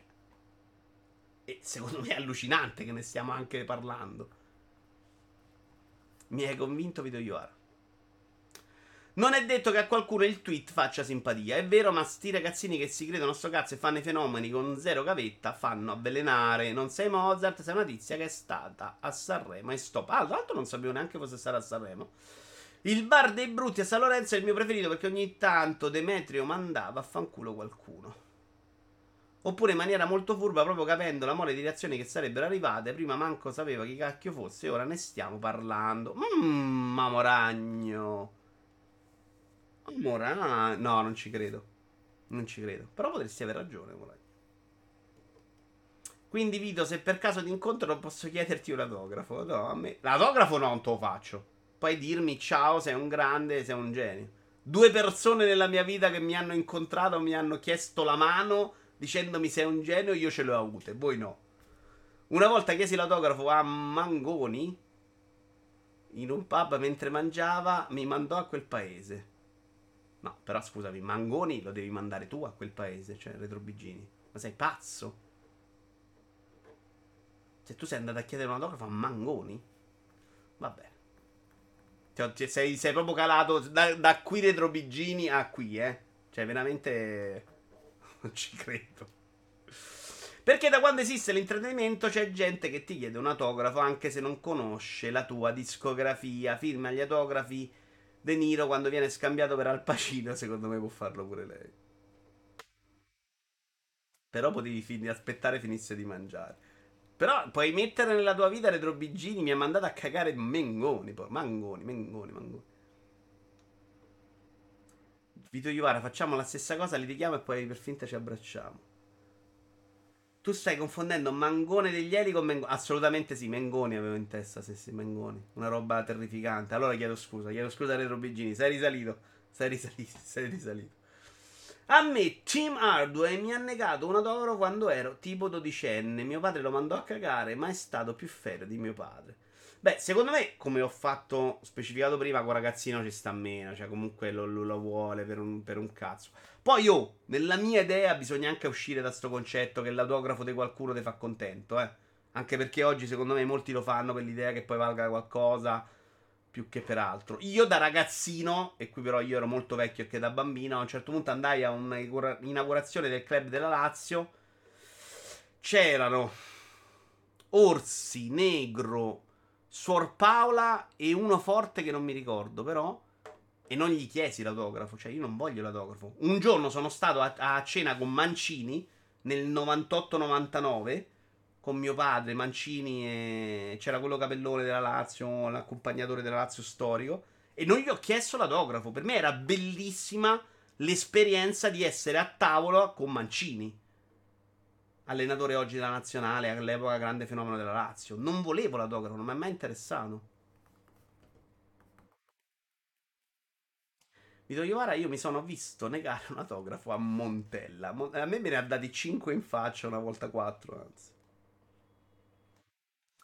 Facciamo una cosa, litighiamo per davvero in live, basta parlare di calcioli. Ma in realtà Idi, eh, Idi fa questa battuta perché un giorno abbiamo discusso molto brutto su calciopoli. In realtà poi alla fine la pensiamo allo stesso modo. Solo che a lui, se glielo dice uno dell'Inter, perde la testa. A me se mi dici, mi fai capire che, che Moggi non è, non è cattivo, impazzisco. Si sono unite queste due cose insieme a un certo punto. eh, in, in cattiva interpretazione abbiamo litigato. Ma sono abbastanza convinto al succo che non la pensiamo in modo troppo diverso.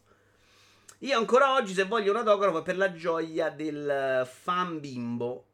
Penso a quanto ha fatto la fila per zero calcare. A rivederli non mi passa manco per l'anticamera del cervello. Poi c'è chi si fa fare in partenza gli autografi senza dedica per rivenderli. Mi ricordo che l'Ortolani raccontò che avevano venduto i suoi inviti del matrimonio, cioè quindi amiri, ah, quindi amici. Perché evidentemente li aveva fatti disegnati e aveva ritrovato su eBay uno che si era rivenduto il suo invito del matrimonio. Collegandoci a questa cosa del successo a cui non sei preparati, ci possiamo giocare il Crazy Cat Caffè, visto che Edi ce l'ha buttato dentro. Non mi piace questa discriminazione per i destri. Oggi non vi capisco mai, però, amico mio Giorgetti. Che vuoi dire? Ma non capisco mai te, soprattutto, non gli altri. Quindi è colpa tua, non mia. Crazy Cat Caffè.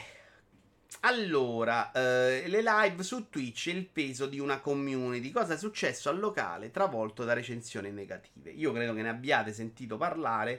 Praticamente questo tizio diventa famoso perché va dentro i locali, si fa cacciare della gente dando fastidio e lo buttano fuori e lui fa i video, le impression, le superfaccine, è fantastico. Però qui secondo me di argomento su questo ce n'è poco, c'è un coglione, eh, se chiunque faccia queste cose è un imbecille, che è pure eh, di un mio amico il Crazy Sassoria mi infervola. Cioè di cosa vogliamo stare a parlare però? Secondo me la cosa drammatica non è lui, ma è il suo pubblico, perché quello che succede non è tanto che lui fa questa cosa, non vi devono uscire e fa le reaction, è che il suo pubblico, guardando questa cosa, probabilmente alimentati e spinti da lui. Io non ho guardato il video proprio per non dargli neanche quella visual. Perché il problema c'è che questo, come, come riferimento a prima, parlare molto male di questo che fa questo e andarsi a cercare video per dirgli eh, coglione, esattamente come fa Salvino, gli porta soldi. Quindi non, non sono andato a vedere il video della cosa e non sono andato a vedere video di questo tizio per non dargli soldi. E probabilmente lui incita la sua chat. Ma il problema è la chat. Cioè, lì c'è uno scemo che fa una cosa maleducata e tutti dietro che non capiscono il problema di quello che stanno facendo. Su grandi numeri, il problema non può essere, come si chiama, cabrone. Il problema è che non stiamo educando bene Sti cazzo di persone nell'universo.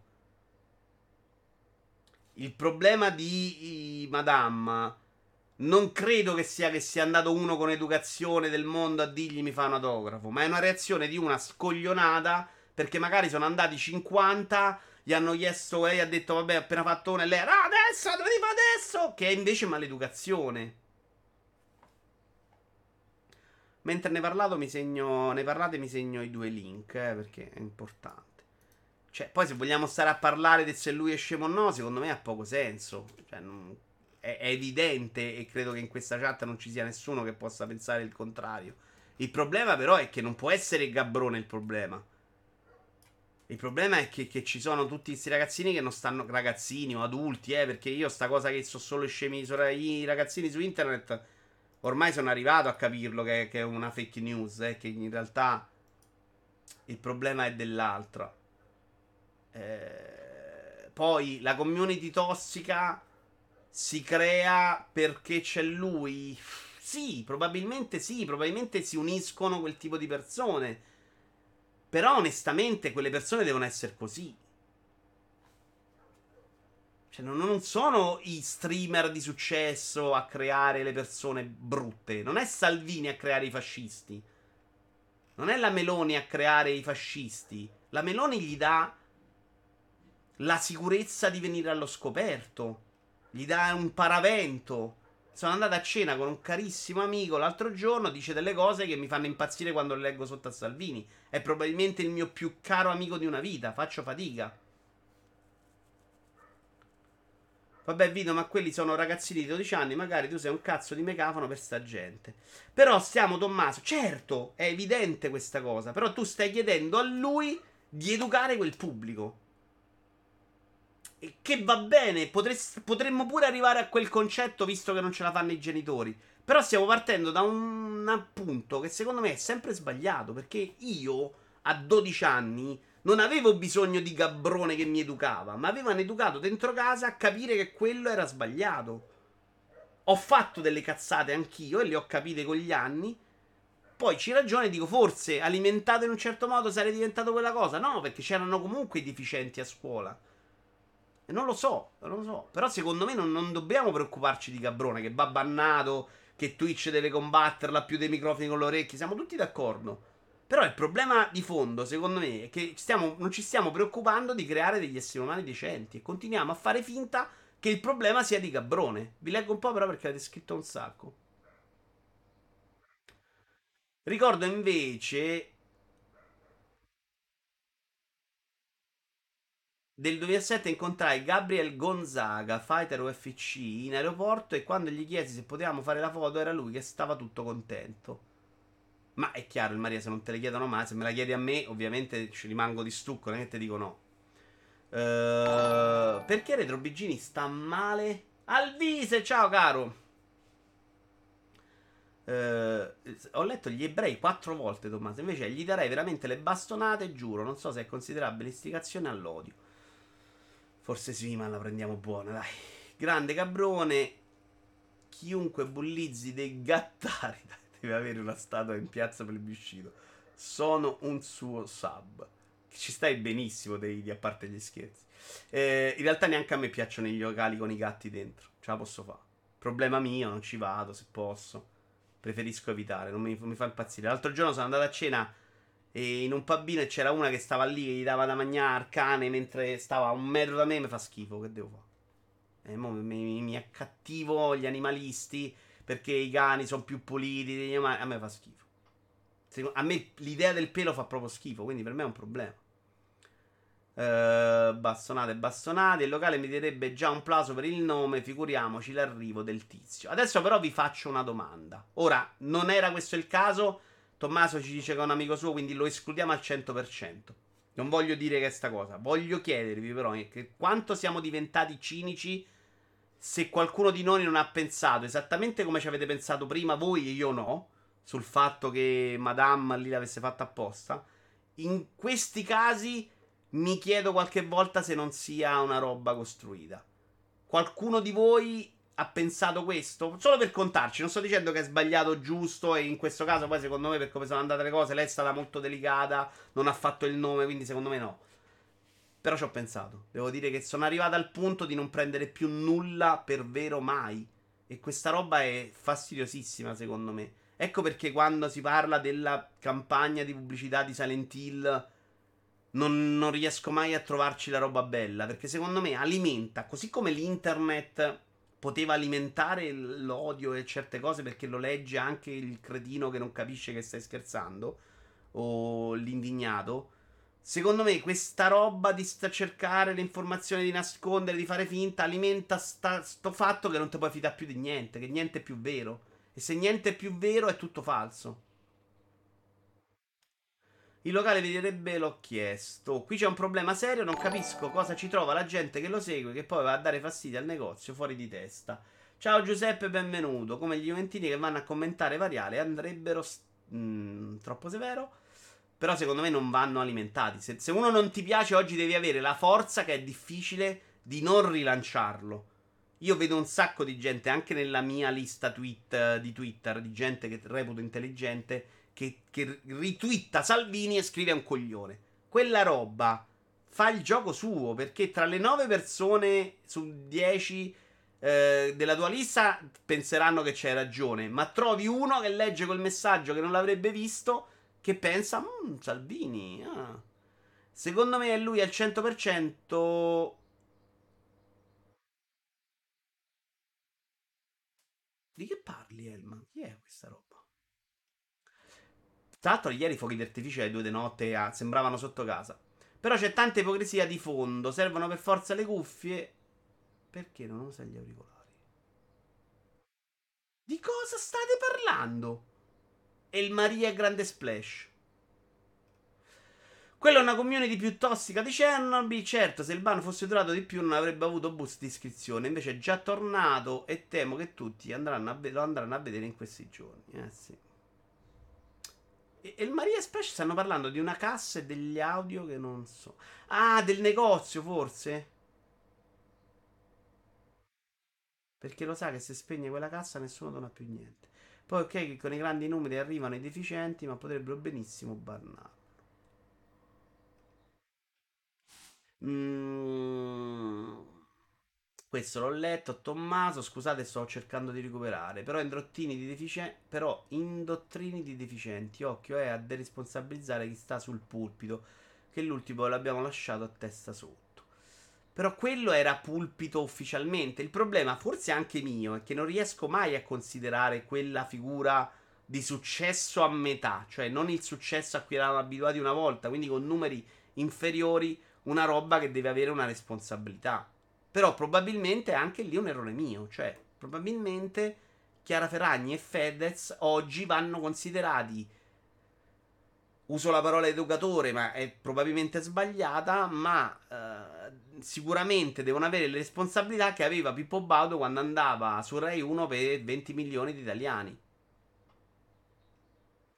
Ci sono tanti dodicenni che hanno superato abbondantemente i 30 anni anagrafici, ma di più, Brusim.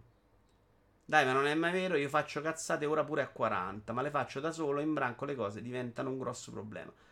Beh, oh, non ho detto che io non faccio cazzate, eh. ho detto che non avrei mai seguito una roba del genere, cioè l'avrei capito a 12 anni che quella roba era stupida e non l'avrei seguito, avrei guardato altre cose. Ma esattamente come a 15 ho deciso di non farmi una canna perché per me era sbagliato, perché ero cresciuto con l'idea che fosse una follia.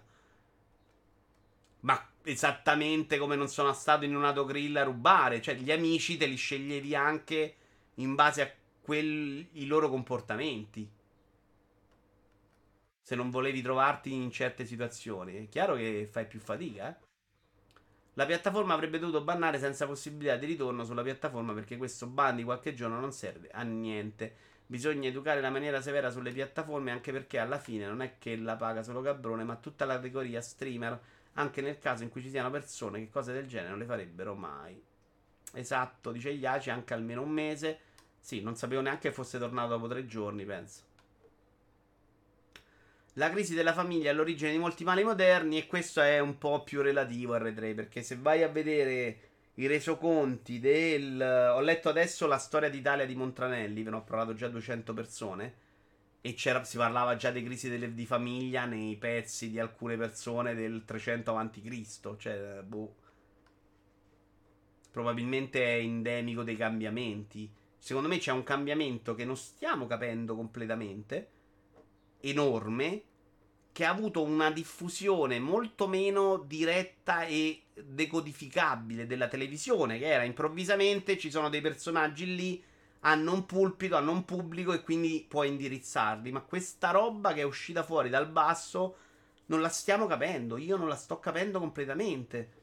Ed è secondo me qualifi- quantificabile in modo molto difficile. Ciao Retrobigini, grazie per la compagnia, buona serata a tutti. Ciao ciao. Io sapevo che non è una cosa costruita perché ogni tanto mi capitano i video di sti tizi che vanno a rompere il cazzo in giro per bar. Io non ne sapevo niente. Questo è solo una- l'ultimo di una lista molto lunga di altri bar locali. Non lo so, in questo caso proprio no, ma banalmente anche solo per i personaggi coinvolti e il fatto che fosse una cosa sistemica. Eh, grande insegnamento di Altair. Vivono di recensioni locali. I suoi fan minorani hanno distrutto, eh, distrutti su TripAdvisor. Sì, non ci ho creduto mai che fosse costruito. È proprio una pubblicità di merda. Vero anche questo, Idi. E, e qui secondo me nasce anche un altro problema. eh. Cioè, questa del- di queste roba di recensioni che è a tempo indeterminato e che può diventare veramente una roba in cui sei ricattabile. Cioè, questa è stata fortunata probabilmente ad aver avuto questo rilancio incredibile. Chissà quante volte è successo e non hanno fatto niente. Gambrone che va in giro con le casse, non cuffia, non lo sapevo. Recensioni è un altro aspetto e lì si va quasi sul penale. Ah, addirittura c'è una legge? Che poi giustifica. Eh, però eh, non- tu non puoi dire ho detto io. Se tu dici a loro scrivi recensioni negative, gli ACI, puoi farlo. Se loro lo fanno per farti contento, mica è vero, eh. Critichi tuoi amici che retweetano, poi. Poi te gli porti nel tuo programma di punta. Com'è sta cosa? Ne parlo nel senso che ne sto parlando a Giorgetti. Beh, perché non è che non dobbiamo parlarne. Secondo me non devi andarti a vedere il video. Eh, Cioè, Salvini non è che non devi parlare. Salvini non devi riportare un suo post perché il post non, non sai chi c'è dall'altra parte che lo commenta. Però non hai detto una stupidaggine. Ha senso sta cosa. eh. Il Grabbone fa così, ha una cassa Bluetooth adatta per leggere le donazioni all'arte e lui, come altri streamer, non lo spengono, pure se gli viene chiesto, giustamente da chi li sta a lavorare. Ah, ok. Eh, comunque io sta gente non la conoscevo, ora la conosco grazie a Vito Iuvara. Eh, sì, però ti sto anche dicendo di non andare a vederla. Però sì, è vero, assolutamente vero. Mi hai messo alle corde, Giorgetti, lo accetto, lo accetto. Il gabbrone meglio di Bonolis, no. Per me questa cosa della responsabilità trova il tempo che trova. Capisco che si devono contenere, ma l'educazione viene dall'interno della propria famiglia e non da uno che va in giro per locali con un altoparlante Bluetooth a rompere i coglioni alla gente. Anche io come te Vito, ma stiamo quasi diventando l'eccezione e non la regola. Ma per la barba di Noè non se ne poteva parlare di sindacalista ucciso sulla sentenza Tarra sul report? Devono parlare di sta merda? Vabbè, l'argomento che scelgo di parlare è questo perché di questo penso di poterne parlare, Giorgetti. Di robe più serie no. Tolgo anche dall'idea, e lo dico sempre, che si debba per forza dire la propria su tutto. Leggo continuamente gente che parla dei vaccini. Qui non mi avete mai sentito parlare dei vaccini, per esempio. Ed era un argomento che vi avrebbe fatto parlare un sacco volentieri. Ma lì io non credo di avere nessuna competenza, sia in ambito Novax, sia in ambito no, il vaccino per forza è bene, perché non lo so. E le mie fonti non può essere Barbara D'Urso che mi informa con un suo medico del cazzo. Cioè, quell'argomento non lo affronto perché è troppo complesso con me. Il sindacalista ucciso non l'ho seguita tanto e il TAR non so di che parli, quindi figurati, c'è anche ignoranza mia. Però alcuni argomenti di cui secondo me va- vi farebbe un sacco mm, piacere parlare, non ne parlo perché secondo me non ne ho la competenza, perché non è... non devo parlare... Ci sta bene, Tommaso. Ci sta bene, giusta, lo accetto. Sei morto per me, attenzione, messaggio. No, ci sta, ci sta. Però no, in realtà nei videogiochi, io- questo è una- una- un errore che fanno in tanti, Tommaso. Cioè io di videogiochi non ne parlo come di uno che capisce di videogiochi. Anzi, ho sempre A parte poi dentro di me sono convinto anche di poterne parlare, però questa è cosa mia. Io sono convinto di essere il più grande esperto del parere di Vito Iuvara sui videogiochi. Ecco perché non, non accetto che mi si contesti mai. Perché quello che penso io di un videogioco è il mio gusto personale. È quello. Ne- ne- neanche il più grande al mondo può parlarne meglio di me. E quindi ne parlo. Poi, secondo me, ci sono persone che ne capiscono di più, assolutamente, ma io mi rompo il cazzo ad ascoltarle. È sempre il solito discorso, sti fenomeni da baraccone quando eravamo piccoli noi non avevano un palco. Aggiungi il fatto che c'è questa dissociazione che se succede su internet non è vita vera, non serve avere fan stupidi o con dei problemi, ma solo gente che si vuole divertire, non considerando gli altri. Pro- questa è l'altra ID però, eh, questo è il suo bipolare che ogni tanto esce fuori. Anche l'altro giorno su Discord gli ho letto, gli ho, ho letto un suo messaggio che era una roba... Mi sono alzato in piedi, ho applaudito. Però non, non capisco come funziona. Se proprio vogliamo trovare un male moderno è proprio il non essere in grado di fare considerazione o essere allenati ad avere una morale. Sì, ma non ridere mentre la dici. Guarda che alla fita vina la grande verità è che sono tutti gusti personali. Eh, sì, assolutamente. Ed è una roba su cui ho veramente battuto il tasto tutta la vita. Però è anche vero che se io mi metto a parlare di Souls contro Sabaco, lui la conosce mediamente di più. A parte tutto quello che ci costruisce intorno, ma conosce la lore. Ci- c'è gente in questa chat che io mi metto a giocare a un Final Fantasy sa a memoria la trama, è studiato i personaggi. Per me è una roba molto più scialla. Quindi se io mi metto a fare a gara esperto di Dragon Quest, magari ne ho giocati 7 episodi in più, ma perdo sempre. In quello intendo li conosce di più. Magari c'è gente che gioca da 50 anni, che ha una conoscenza di 20 anni di tutti i videogiochi anni 80 che io non ho. E quello, secondo me, quando giudici un gioco, invece è importante come competenza. Poi, se stiamo giudicando Ratchet Clank, secondo me l'opinione mia vale la tua. Tua non di Tommaso, tu sei più grande. Vale la tua di quello che sta parlando, perché magari hai cominciato a giocare 5 anni prima di me e comunque se hai giocato Pac-Man non ci vedo il nesso poi nel giudicare Ratchet Clank e soprattutto perché secondo me la critica fa un lavoro che oggi secondo me non ha poco senso. Cioè Ratchet Clank, tutti quei voti alti per me stanno fuori dal- dalla grazia di Dio. E mi attacco a questo per parlare di Ratchet Clank. Eh? Ratchet Clank che sto svogliatamente portando avanti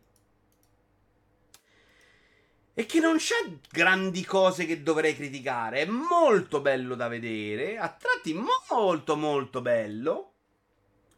A tratti secondo me non così bello. Non ci trovo neanche questa rivoluzione incredibile dell'SSD che fa il salto dimensionale dura un attimo secondo, perché in realtà dura una frazione di secondo che con un SSD normale probabilmente durava una frazione di secondo in più, ma non è una roba neanche così immediata, incredibile, fantastica che dici "Madonna, cosa ho visto?". E poi il gioco è quello che si era già visto 1800 volte. Non l'ho finito, magari deve ancora arrivare una parte super meravigliosa. Però lo sto trovando veramente troppo scolastico su alcune cose. Cioè, troppo, troppo. Alla fine non l'ho trovato neanche così geniale come le prime volte che ho giocato Ratchet. Che, che, che alcune armi facevano molto ridere. Trovo che sia anche molto sbagliato il ritmo in questo particolare episodio. Perché quando si spara è molto divertente. E mi piace come mi è piaciuto Ratchet da quando l'ho scoperto. Ma veramente c'è un sacco di momenti in cui loro vogliono variare.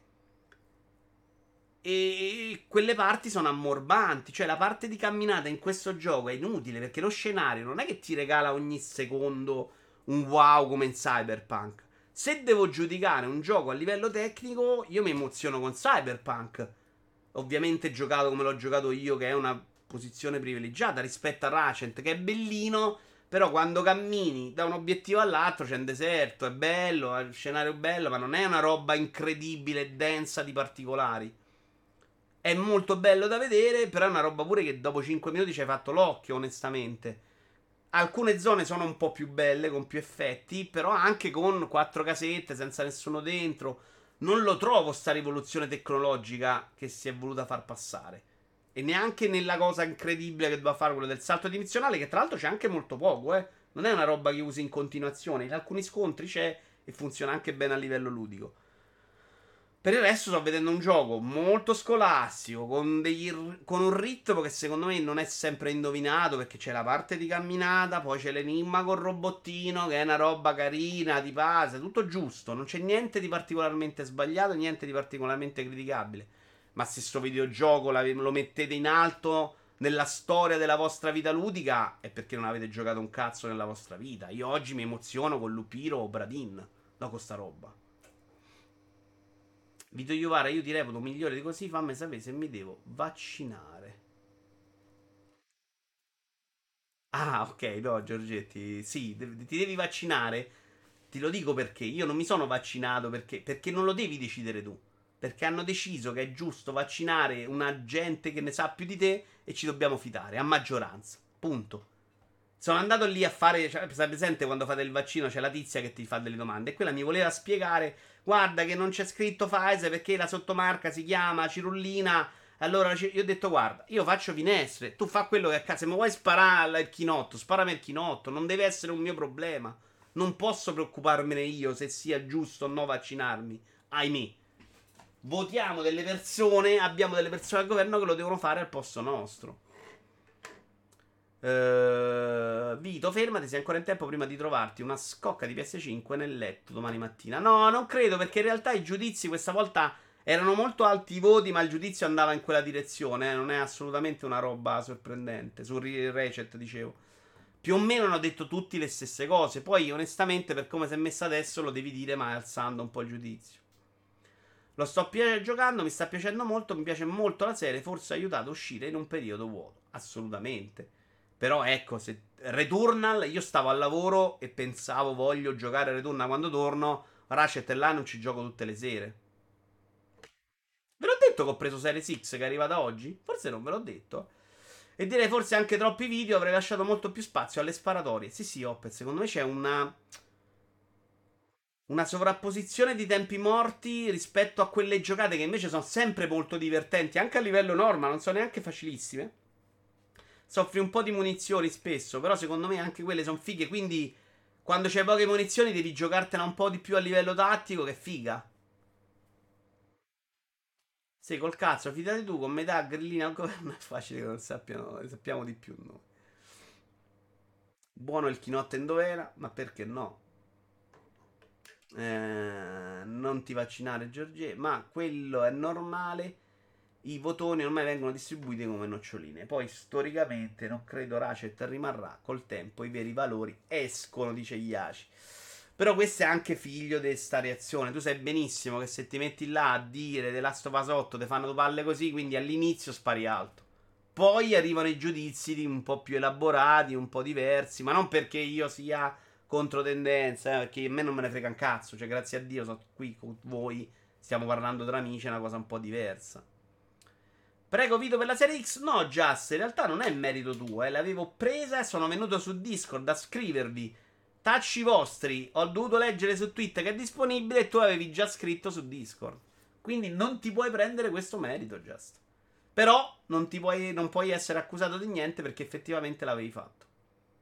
Te la sei fatta pagare da due schiavi Serie X o hai ah, cacciato i soldi stavolta? Li ho cacciati anche per PlayStation 5. Mi avevano passato una presentazione. Stavolta no, ho acceso il computer o l'iPad, non mi ricordo. C'era scritto ah, disponibile su Amazon adesso. Ho cliccato, c'era su Amazon eh, e oggi è arrivato. Come mai Series X? Parliamo, mettiamola in scaletta. Ratchet Clank in realtà non ho messo il titolo. Se qualcuno mi scrive il titolo corretto di Ratchet, mi fa un favore. Series X, allora, è una console che a me serve poco, in effetti. Perché se gioco su PC con la 3090 ed esce tutto su PC, l'unica cosa utile poteva essere qualche gioco di pass che esce solamente su, su console e non su PC. Che è una roba che loro stanno di tanto in tanto facendo. E se smetto di comprare giochi al lancio, probabilmente mi torna anche più utile. Però ho pensato, e qui è scattata un po' l'idea di farmelo, è che a volte posso mettermi a giocare a letto con i salvataggi cross da una parte all'altra, quindi il grosso gioco su PC, Poi qualche volta che voglio giocare a letto, non mi alzo più, mi metto lì. È finita, non c'è altra motivazione. Poi una rincoglionita. Però sapete che è proprio bella, bella, bella, bella. Ciao Albi. È più piccola di quanto mi ero fatto l'idea io. È proprio un gioiellino estetico. Mi piace un casino. C'ho anche Steam Link, però non è la stessa cosa, dai. Ci ho giocato anche un grosso periodo della mia vita. Ho giocato a letto con Steam Link. Però buffera parecchio, insomma, non è perfetto. Steam Link l'ho usato più per guardare il porno in camera da letto da PC, in realtà. Però anche quello, anche i videogiochi non sono male. Eh, ho fatto anch'io cambio serie X e PS5, ma non ho il PC. No, la, la, cosa figa è anche quella del pass. Cioè, il pass ce l'ho Ultimate io fino al 2023. E oh, magari compri meno giochi e te la usi di più. Perché alcune cose escono solo per console. Questa anarchia nei due reali mi provoca immani sofferenze. Guarda, Albi, dovevo fare ieri alle 20.30. Mi è presa una stanchezza terribile. La paura è che mi prendeva anche oggi. E quindi ho detto vado prima e poi vado a dormire. Sti cazzi. Che sono? 20 e 25. Ma da quant'è che siamo live già? Ah, 1 ora e 50 già. Quindi secondo me non siamo lontanissimi. Pensa quanto è volato. Mi sono proprio divertito stasera. Bravi tutti. 600, 500 l'ho pagata. Come 600? 600 pali per non alzarsi dal letto. Prima o poi ti faccio replicare la fine di Thelma e Luis. Metti una webcam in camera da letto e fai le live. Mi sembra strano che non si fosse ancora nominato il porno. Uh, devo dire che non mi è piaciuto. In realtà ho cliccato sull'applicazione del pass e non mi ha fatto impazzire come divide i giochi. Cioè, la, quella roba mi è piaciuta meno. Il, invece tutto il resto figo. Figo, è andata bene. Allora, parliamo di qualcosa, però, se no ce lo portiamo pure oggi. Vi parlo velocemente di uno show, perché non so parlarne, delle stand-up comedy. E sì, so parlare dei videogiochi, Tommaso. Bob Hartman eh, Inside. Vediamo se c'è un trailer. Mi hai ferito, stiamo pari però. Io ho ferito te, tu hai ferito me oggi. In realtà non mi hai ferito, ti voglio troppo bene. Bob Arma Inside. Ed è una roba.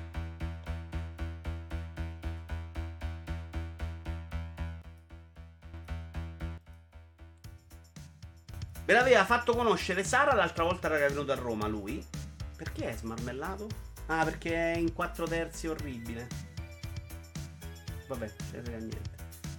Eh, l'altro show è fantastico. Lui nasce, per esempio, da YouTube. È uno di questi che, che credo sia nato così. Vabbè, però se ci sapete qualcosa, niente, è tutto così. Eh, e lui scrive queste canzoni molto divertenti in cui parla di tutto. Secondo me erano anche molto intelligenti, per niente banali. Quindi me ne sono proprio innamorato. Questo show è molto più complesso. Perché lui si mette praticamente dentro sta stanza e, e, e, praticamente sembra la fase progettuale dello show. Che lui piano piano comincia a costruire, mette in mezzo, ma si avverte. E qui o è vera questa cosa, che è quello che immagino, oppure è un grande a recitarla, a costruirla, in cui passa anche un periodo brutto di depressione. Cioè si avverte proprio in questo show la fatica della realizzazione. Infatti pare che ci abbia messo un sacco. Ci sono dei momenti in cui lo racconta pure a volte è molto sottinteso, capisci che sta sbaroccando. Ci sono delle riprese di notte in cui lui fa cose. Spesso lo vedi in mutande. Insomma, è una roba che n- non sta in piedi, ma che come è montata, come è costruita, in realtà ti racconta un'altra storia, che è quella di lui che sta preparando lo spettacolo. Secondo me la qualità dei testi di alcune cose è meno divertente meno immediata, ma nel complesso, se ci metti proprio questo affrontare la depressione e questo a prescindere da se sia vera la sua depressione o se sia un racconto scenico, secondo me è eccezionale da quel punto di vista. Lui è molto bravo. Onestamente, se devo scegliere, io scelgo tutta la vita il primo show, quello che mi ha proprio cervello esploso, grandissimo. Ho riso tantissimo, me lo sono guardato due o tre volte perché c'era del, del, del ritmo nei testi incredibile, secondo me, nella scelta delle parole. Che Vero che già quando l'hai cominciato a vedere in questo show si ripete un po'. Quindi la prima volta forse era anche meglio per quel motivo. Questo però se sai leggere i sottotesti, prima che arriva a un certo punto lui dice sto sbaroccando. Lo dice proprio e, e, e lì dici ma è, è, uno show che vuole raccontare quello o è lo show che lui emette una telecamera ed è diventato quello nel frattempo? Ma a prescindere, secondo me, esce fuori un prodotto che ti fa ragionare sull'argomento, che è un argomento, secondo me, molto attuale. Ehm, e che secondo me oggi colpisce molte più persone. E quindi spettacolare, cioè bello, molto bello. Una roba però non semplicissima. Se non vi aspettate qua di farvi due risate, ne uscite malissimo, perché ride molto poco secondo me. Si, re- si ragiona, si pensa e ci sta.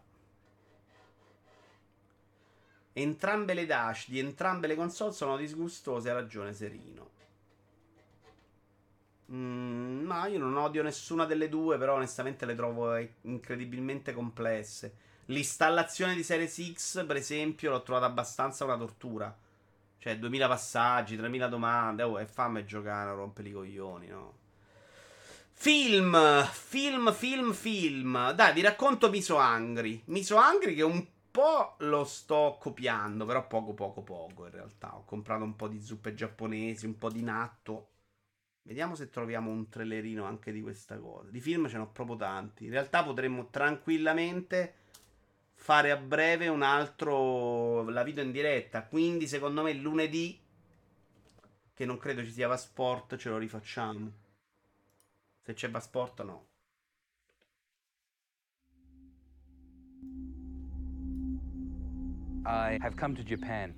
Allora, qui c'è una persona che mangia molto peggio di me. Lui si vede proprio che dorme su un materasso in queste condizioni, mangia solo McDonald's, robe schifose, tutte le sere, tutti i pranzi, una roba disgustosa. E decide di mangiare come mangia in Giappone. Va una prima parte, un periodo. Non mi ricordo, forse un mese, quattro settimane in Giappone mangia come loro. E poi le altre due in, eh, in America. E dopo va a misurare i suoi valori. Questo è il natto, che non è così terribile come lo fa spacciare anche lui. Perché pare che in Giappone soffrano meno di infarto, eccetera, eccetera, eccetera, eccetera. Um. È comunque una roba interessante, secondo me, da vedere. Non, non credo che porti fare, fare. anche intelligente. Perché se straight, mangi meglio, eh, ti muovi di più e stai meglio. Eh, non mangi soprattutto le porcherie allucinanti. Lui si impara e, e soprattutto c'è una cosa che si sottovaluta spesso. Questo tempo che lui per prepararsi la roba giapponese in America passa a cucinare, a fare, è comunque un tempo che alleggerisce il, ci- il- il modo in cui mangi, cioè lo rende una roba più mh, continuata. Vabbè, un po' blessed, però in USA poteva mangiare bene e sano. Probabilmente è più difficile farlo di corsa. Cioè, lui si arrivava alle 3, aveva finito di lavorare. Lui monta roba di film, non so se è regista, robe così.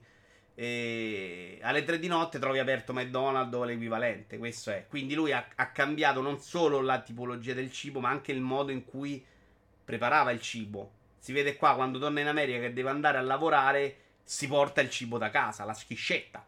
E se lo fa, se lo mangia là. Quindi è chiaro che, che la differenza è evidente. Cioè, secondo me, il messaggio che uno deve prendere non è in Giappone vivono di più perché mangiano meglio e noi no.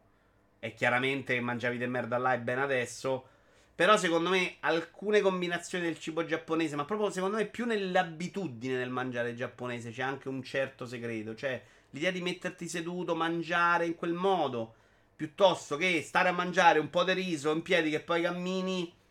Se vivi a Tokyo cammini tantissimo. Anch'io quando sono stato l'ultima volta sono dimagrito tanto perché hanno fatto 800 km da turista. Però ci sta che la vivi un po' diversamente. Io a Roma ho l'officina che devo fare le scale, capite che cambia un po'.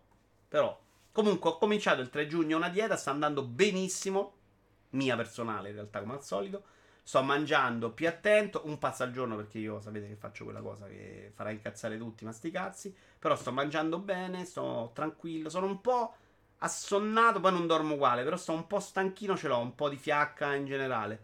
Però con attenzione si sta meglio. Cioè, e, e soprattutto una cosa che, che è difficile da raccontare, secondo me. Ti godi proprio un sacco di più il cibo. Cioè, quando mangi meno, il momento del cibo non è una roba che fai tanto per, ma è una roba di grande qualità, secondo me. Cioè, anche la roba che di solito mangi in modo schifoso, te la gusti un sacco. Cioè, assume dei sapori. Eh, mangiare anche piano, gustartelo, eh, secondo me fa tutta la differenza del mondo. Però dicevo, guardando questa cosa, ho cominciato a fare anche delle cose che ho visto qua, tipo il tè verde a beveroni, cioè bere tutto il giorno tè verde piuttosto che acqua. Il natto me lo sono comprato, che è una roba che i lottatori di sumo gli è proibito perché brucia troppo i grassi. E poi cosa? Ah, la zuppa di miso pure. Anche io sto diventando fan dell'unico passo al giorno, troppo meno perdita di tempo. Eh, Tommaso, io infatti tra le 13 e le 14 rimango in ufficio, lavoro benissimo, meno rotture di palle, riesco a fare più cose e soprattutto, tolto vabbè la fatica iniziale di essere abituato a mangiare a me per arrivare a 120 kg, chiaro che mangiavo anche porcherie e mezzo i pasti. Ma superate le due settimane, tu quella- quel problema della... A parte che anche quando arrivavo a 120 kg non pranzavo, perché proprio mi fa dormire, mi dà fastidio rimanere in ufficio dopo pranzo. Quindi ho eliminato il pranzo per quel motivo io soprattutto. Devo dire che però, eh, cioè, sto un sacco meglio per 2000 motivi. E quell'ora al lavoro è quella mia più fruttuosa in assoluto. Non c'ho nessuno che mi dà fastidio, tranne il mio geometra, che c'ho l'unico dipendente al mondo che devo rimproverare perché deve, deve mangiare un'ora e deve rompere i coglioni, che lui deve lavorare, deve fare cose. E io, no, hai rotto il cazzo, magna. Al contrario, funzioniamo. Ti stai tenendo per gli arrosticini di sabato? No, non li mangio. No, non credo di mangiarli. Li potrei mangiare, però, un po' di arrosticini. Mangialo in live il natto se sei un uomo. Non ho nessun problema. Non lo trovo neanche cattivo, ma neanche la puzza che mi avevano detto fosse terribile. In questo documentario, per esempio, spiega che la puzza è terribile, ma il sapone no. Io non trovo neanche così schifoso a livello di puzza. Quindi, boh. Io avrei eliminato l'ufficio per il pranzo. Eh, se ci riuscissi, magari. Io elimino spesso la cena, la pausa pranzo mi serve per rosicchiare i minuti all'orario di lavoro. No, io elimino il pranzo completamente. No colazione oppure colazione e un caffè, che per i dietologi è in realtà una colazione. No pranzo e cena. Arrivo affamato, quindi a volte per esempio alle 5 e mezza 6 ceno, però poi sto bene, quindi per me va benissimo così. E sto, adesso voi non potete capirlo, non potete vederlo, ma sta andando molto bene, cioè vedo proprio degli effetti incredibili. Ieri ho mangiato arrosticini con un mio amico, è tornato dall'Abruzzo post laurea al conservatorio. Poi, ovviamente, come comincio una dieta, arrivano mille inviti per uscire. Che io di solito non ho, perché non è che esco sette volte a settimana. Quindi in questo periodo invece devo stare sempre a dire no a tutti. Siamo andati a un pub l'altra sera e bevi l'acqua. E loro mangiavano l'hamburger tutto fatto con le patatine fritte. E io mi sono preso una caprese dentro a un bar, che era pure buona, però. Cazzo. Disastro. Io direi che ce ne possiamo andare perché abbiamo fatto 2 ore 00.24, quindi perfetto, sono soddisfattissimo della live di oggi, abbiamo tanti argomenti di cui parlare in futuro, lo rifaremo a breve, io penso lunedì, ma ci aggiorniamo, sabato no perché siamo al, tofe- a- al museo, quindi chi vediamo? Un sacco di gente, c'è Omo Ragno, c'è Iaci, c'è Fabio Bortolotti se riusciamo a salutarlo, non gli chiederemo un autografo, però andremo a salutarlo, quello sì. Sul singolo passo al giorno mi sono tenuto, ma la colazione solo con il caffè criminale. Eh, no, colazione e caffè, ma non lo prendo neanche sempre. Eh, vediamo se c'è qualcuno da raidare. Vediamo, vediamo, vediamo, vediamo, vediamo, vediamo, vediamo. Omoragno e signora, vabbè. A noi ci interessa più lei che è più una persona normale che te. Però loro qua non conoscono la signora. Altrimenti non ti avrei detto. Twitch! Ah, perché non c'ho il canale. Che si annoierà a morte e comincerà a dire quando andiamo via.